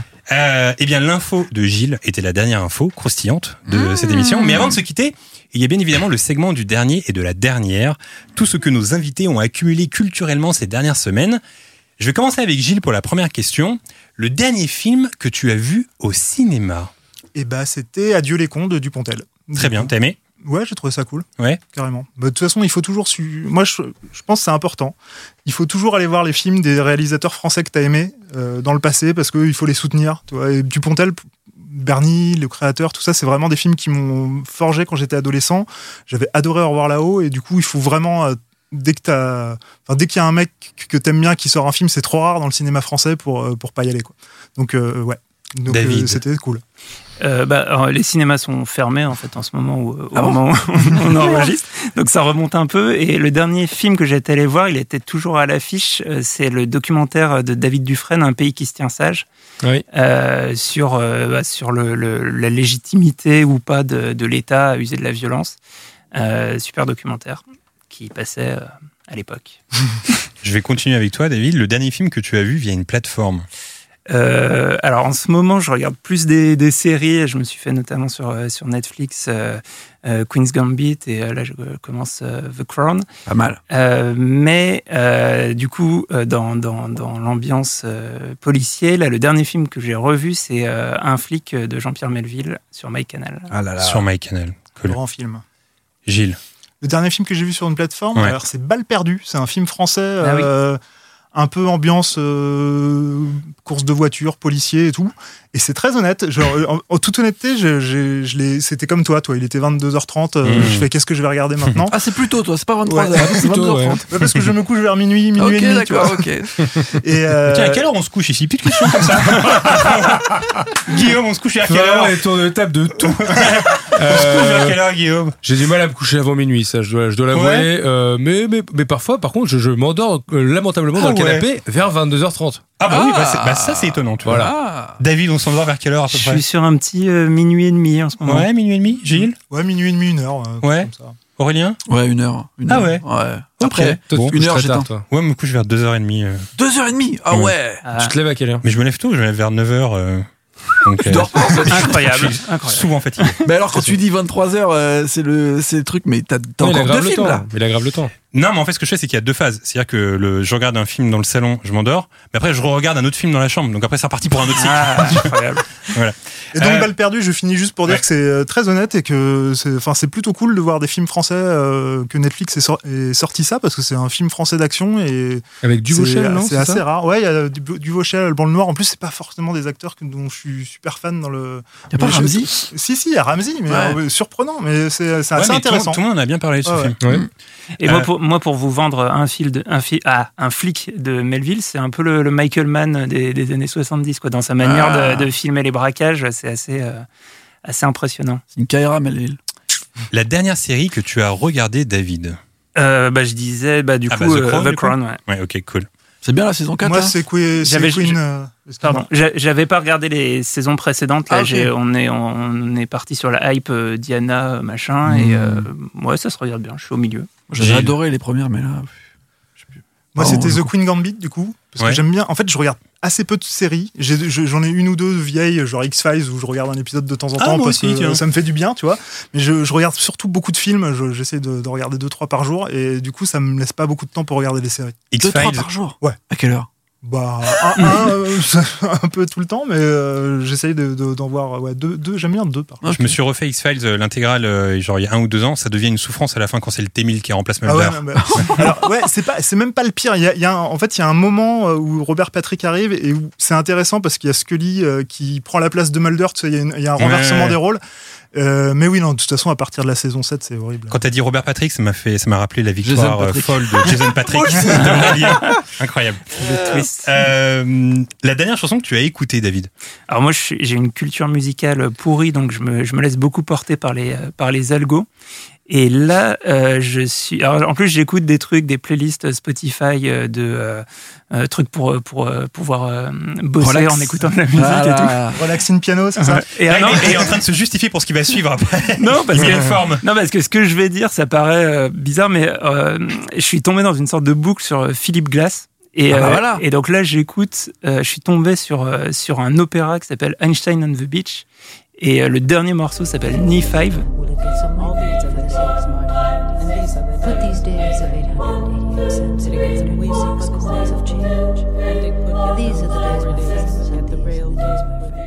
Et, je, et le, enfin, j'ai eu, euh, je suis tombé en amour, comme on dit euh, au Québec, de ce, de ce morceau euh, que j'écoute en boucle. Mais le mec, il fait style genre. Ouais, ouais. Mais non, mais justement, je voulais Ouais, il y a un truc euh, récemment. Bon, c'est du bac. voilà. Par ailleurs, je peux rien vous dire sur Philippe Glass, je n'y connais rien, mais, mais Spotify me, me l'a mis sur ma route. Gilles, bon, ça. la dernière chanson que tu as écoutée.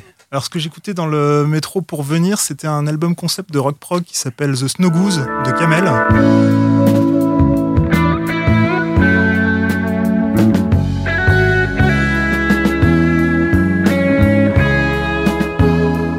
Et en fait, c'est donc c'est un super groupe de rock progressif. Si, le genre vous intéresse, c'est vraiment très super. Et euh, l'intérêt de ce- cet album, c'est que c'est la bande originale d'un livre pour enfants, en fait, qui, est- qui Mmh. cartonnait en Angleterre. Et du coup, ils ont voulu faire la bande originale du livre. Et du coup, euh, bah, euh, c'est vraiment cool. Et C'est que, de que l'instrumental. C'est pas un peu comme la, la musique de Moonrise Kingdom de, de Wes Anderson, où il y a aussi cette. euh, Euh, où, où c'est un, un livre pour enfants qui dit tous les instruments. Qui... Ah non, c'est pas tout à fait Ouais, ça, non, mais- c'est pas tout à fait ça. Mais Pierre effectivement, ça loup. c'est intéressant le, le côté un peu Pierre et le loup. Chaque Ouais. chaque personnage a son instrument. Mais non, là c'est vraiment. euh, en fait, j'ai jamais lu le livre. hein, T'as pas besoin de le lire. Mais c'est juste que c'est un livre de fantasy et ils ont décidé de faire la musique euh, dessus. Cool. Gilles, encore, le dernier livre que tu as lu? Et bah c'était un, un livre qui s'appelle Dictionnaire Spielberg. Parce que Ah je me bah suis voilà. dit tiens. euh, tiens, on va, on- je vais à un podcast, je vais quand même euh, réviser un petit peu avant. Et du coup, j'avais chez moi un livre qui s'appelle Dictionnaire Spielberg. Je crois que c'est Clémence Safra qui a fait ça. Mm. Et euh, c'est intéressant parce que du coup, c'est par thème et par mots-clés. Et comme le- il a vraiment des, des thèmes qui reviennent régulièrement, ça permet d'analyser euh, au travers de thèmes et, de, et à travers certains prismes le, la, la carrière de, de Spielberg. Donc le- je recommande ce livre. Cool. Mais ça t'a servi à rien parce que t'as perdu sur Jason Patrick. Il met du sel maintenant. Ouais, il euh, Aurélien, on l'entendait pas pendant la partie. J'étais nul, donc euh, bon. Bravo, incroyable. Euh, David.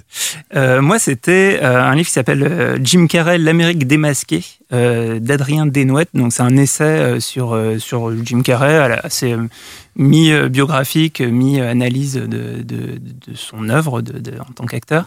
Et, euh, et voilà, le, le- le livre sort ces jours-ci. Il a été un peu repoussé, je crois, à cause de, de la fermeture des librairies, mais il, de- il devrait pas tarder à sortir. Et tu l'as lu en avant-première? Ouais, voilà, on me l'a envoyé. Parce que c'est un. VIP. Bon, bah voilà, qu'est-ce que tu veux que je te dise? C'est bien ou pas? C'est très bien, très intéressant. Et c'est une nouvelle petite euh, maison d'édition euh, qui avait fait un, un crowdfunding et euh, qui va, je crois, sortir aussi un bouquin sur. euh, alors, c'est pas que sur le cinéma, il y a aussi un bouquin sur Zelda euh, qui va sortir et deux autres euh, dont j'ai oublié les thèmes. Mais, euh, mais le- c'est des petits bouquins un peu poches, mais bien foutus avec une belle euh, iconographie. Ouais, parce qu'en off, on parlait des, des livres euh, liés au cinéma qui sortaient un peu récemment et on parlait de la maison d'édition qui est très cool, qui est Capricci, Oui. qui sort toujours de très très bons livres. Tu disais, euh, pour terminer? Non, non, j'avais terminé. Ok, Moi, cool. Ils m'ont donné envie de lire. Ça a l'air bien vos livres. La dernière BD que tu as lue, Gilles Euh, ah, c'est le, le, les adaptations de Lovecraft par euh, Gutanabe. Euh, Mhm. et donc j'ai lu le- L'appel du Cthulhu de Cthulhu. Je sais, pas, Mhm. je sais jamais Ah, trop on a comment- découvert le, on a découvert Cthulhu. le, Cthulhu avec Cthulhu, Guillaume. Oui, parce qu'on a été invité à, à une émission, on a joué un jeu, le Cthulhu. Je connaissais pas le S'appelait- Qui Cthulhu. s'appelait le réveil, ne réveille pas Cthulhu, un jeu de cartes. Mais je connaissais pas le, le terme Cthulhu, Ah, mais apparemment. pas Ça, c'est le Ah non, je connaissais Ah ouais. pas, mais apparemment c'est méga connu depuis Ah ouais, il faut s'intéresser. Lo- Lovecraft, c'est va- vachement bien. Bah, D'ailleurs, si tu si as la flemme de lire des livres, tu peux lire des, des mangas maintenant, puisque les, trucs ont été adaptés en manga et c'est vachement bien. Mais je connaissais pas C'est très Cthulhu. très joli. Fantastique. David, dernière BD que. Euh, dernière BD, euh, Thérapie de groupe de Manu Larsenet. C'est une BD euh, sur euh, le problème de la page blanche euh, Ouais. qui, qui part dans des délires graphiques assez, assez cool. C'est, c'est, c'est, euh, comme d'habitude avec lui, à la fois, à la fois rigolo et conceptuel. Cool. Le dernier objet culturel que tu as acheté, Gilles? Alors bon, en ce moment, on n'achète pas beaucoup de choses, euh, Bah, peut mais pour euh, l'anniversaire de, de ma copine euh, en octobre, j'ai ach- j'ai acheté le, le Ghostface. Alors c'est pour elle, mais comme on habite ensemble, c'est euh, un peu aussi Oui, pour moi. technique. Tu vois ce la que je veux technique. Bah, le- ouais, mais bon, de- du coup, c'est le Ghostface de Scream. Ah, Ok, donc tu en vas, tu vas- figurine NECA, euh, classique, euh, classe. Ok. est-ce que vous allez faire les courses avec? Mais elle est dans notre petit temple euh, des figurines de cinéma d'horreur, euh, Ah. avec, euh, avec d'autres. Il y a Freddy. euh. Ah ouais? Ah, la chance. Putain, stylé. Et C'est bien cette technique parce que du coup, je, m'en- je vais, pour l'anniversaire de ma meuf, je vais acheter la DeLorean que je voulais en figurine. Vu qu'elle aime bien Retour vers le futur, ça va passer. Euh, David, Euh, oui, bah pareil, euh, on n'achète pas grand-chose en, ce- en ce moment et du coup, je me suis rappelé que c'était bah, justement juste avant la, la- le, le reconfinement et j'ai acheté un livre de poche. s'appelle, c'est un roman qui s'appelle Cantique de la racaille de Vincent Ravalet qui a eu un- une adaptation ciné qui a pas l'air ouf, mais le bouquin pour le moment est pas mal. Je suis en train de le lire. cool. Et enfin, pour terminer, le dernier ou la dernière artiste que tu as scrollé sur Insta ou Twitter, David? Euh, alors, il s'appelle Max Gun- Gunter. Mac- non, par- pardon, Max Guter. M-A-X-G-U-T-H-E-R. Euh, c'est un Allemand et en fait, il fait des, euh, des illustrations en 3D isométrique de scènes de la vie quotidienne. Et c'est euh, c'est hyper beau, c'est ouf. Donc, Donc euh, Max Guter sur Insta. ouais. Et moi, ça va nous, c'est en plein dans notre thème parce que c'était Drew Struzan, du coup le, Ah, le, dessina- enfin, le dessinateur qui a fait toutes les affiches d'Indiana Jones, qui a Tu le fait suis des sur affiches de Twitter, Star. Wars. Je le suis sur Twitter. Ouais. Il a Hmm. partagé euh, hier, genre les, les trois affiches qu'il avait fait pour l'édition spéciale de Star Wars. Je- J'ai cliqué et puis je- j'ai regardé tout ce qu'il avait euh, posté ces derniers Ouais, temps. je, hein. je le suis aussi. Et ce que j'aime bien avec son compte, c'est que euh, bah, il nous livre quand même pas mal de hum, d'affiches qu'il avait dessinées et qui ont été refusées Ouais. euh, par rapport à d'autres. Et je sais qu'il avait fait aussi pour euh, Retour à le futur Mm. et plein d'affiches comme ça qui auraient pu être les affiches de Retour à le futur. Et c'était hyper intéressant à regarder. Ouais, et il avait sorti il y a pas longtemps aussi un truc sur Retour vers le futur 3 justement où euh, la- il n'y avait pas Clara sur l'affiche et du coup Clara est rajoutée parce que la production l'a demandé. Mm. Mais au début il y avait que Doc et Marty comme sur les deux autres et. Clara était pas là. C'est un gros misogyne, quoi. On va terminer là-dessus, euh, Aurélien. Ce podcast est désormais terminé. Gilles et David, c'était cool de vous avoir avec nous aujourd'hui. Est-ce que vous pouvez nous en dire plus sur votre actu Je sais que du côté de David, un livre est sorti récemment, n'est-ce pas? C'est ça. euh, bah, j'ai sorti donc mon, nouveau bouquin qui s'appelle Retour à Movieland et qui est un livre de cinéma euh, illustré, très illustré, euh, avec un.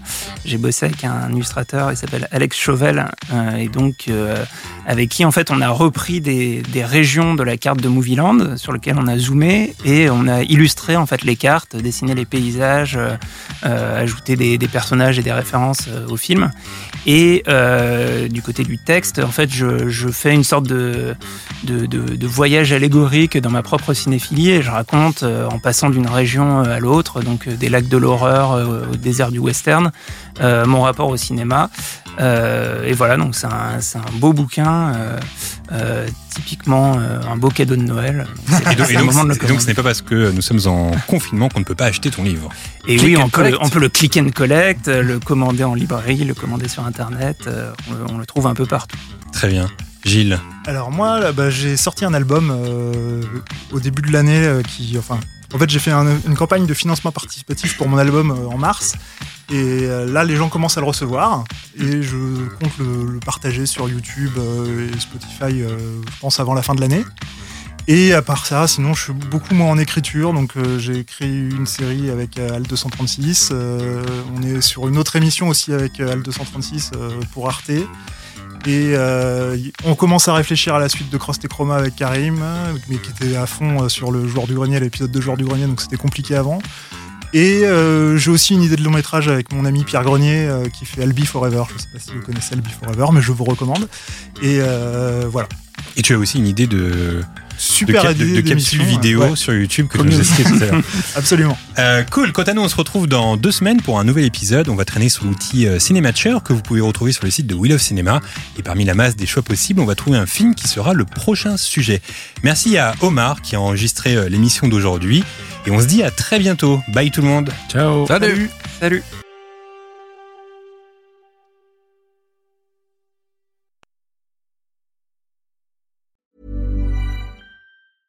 The secret to summer ready skin is here. Osea's number one best selling Andaria algae body oil, clinically proven to instantly improve skin elasticity and transform dry skin to silky, soft, and unbelievably glowing. Its signature scent of freshly squeezed grapefruit, cypress, and mango mandarin transports you to sun kissed summer days. Get healthy, glowing skin for summer with clean vegan skincare from Osea. Get 10% off your first order site wide with code GLOW at OseaMalibu.com.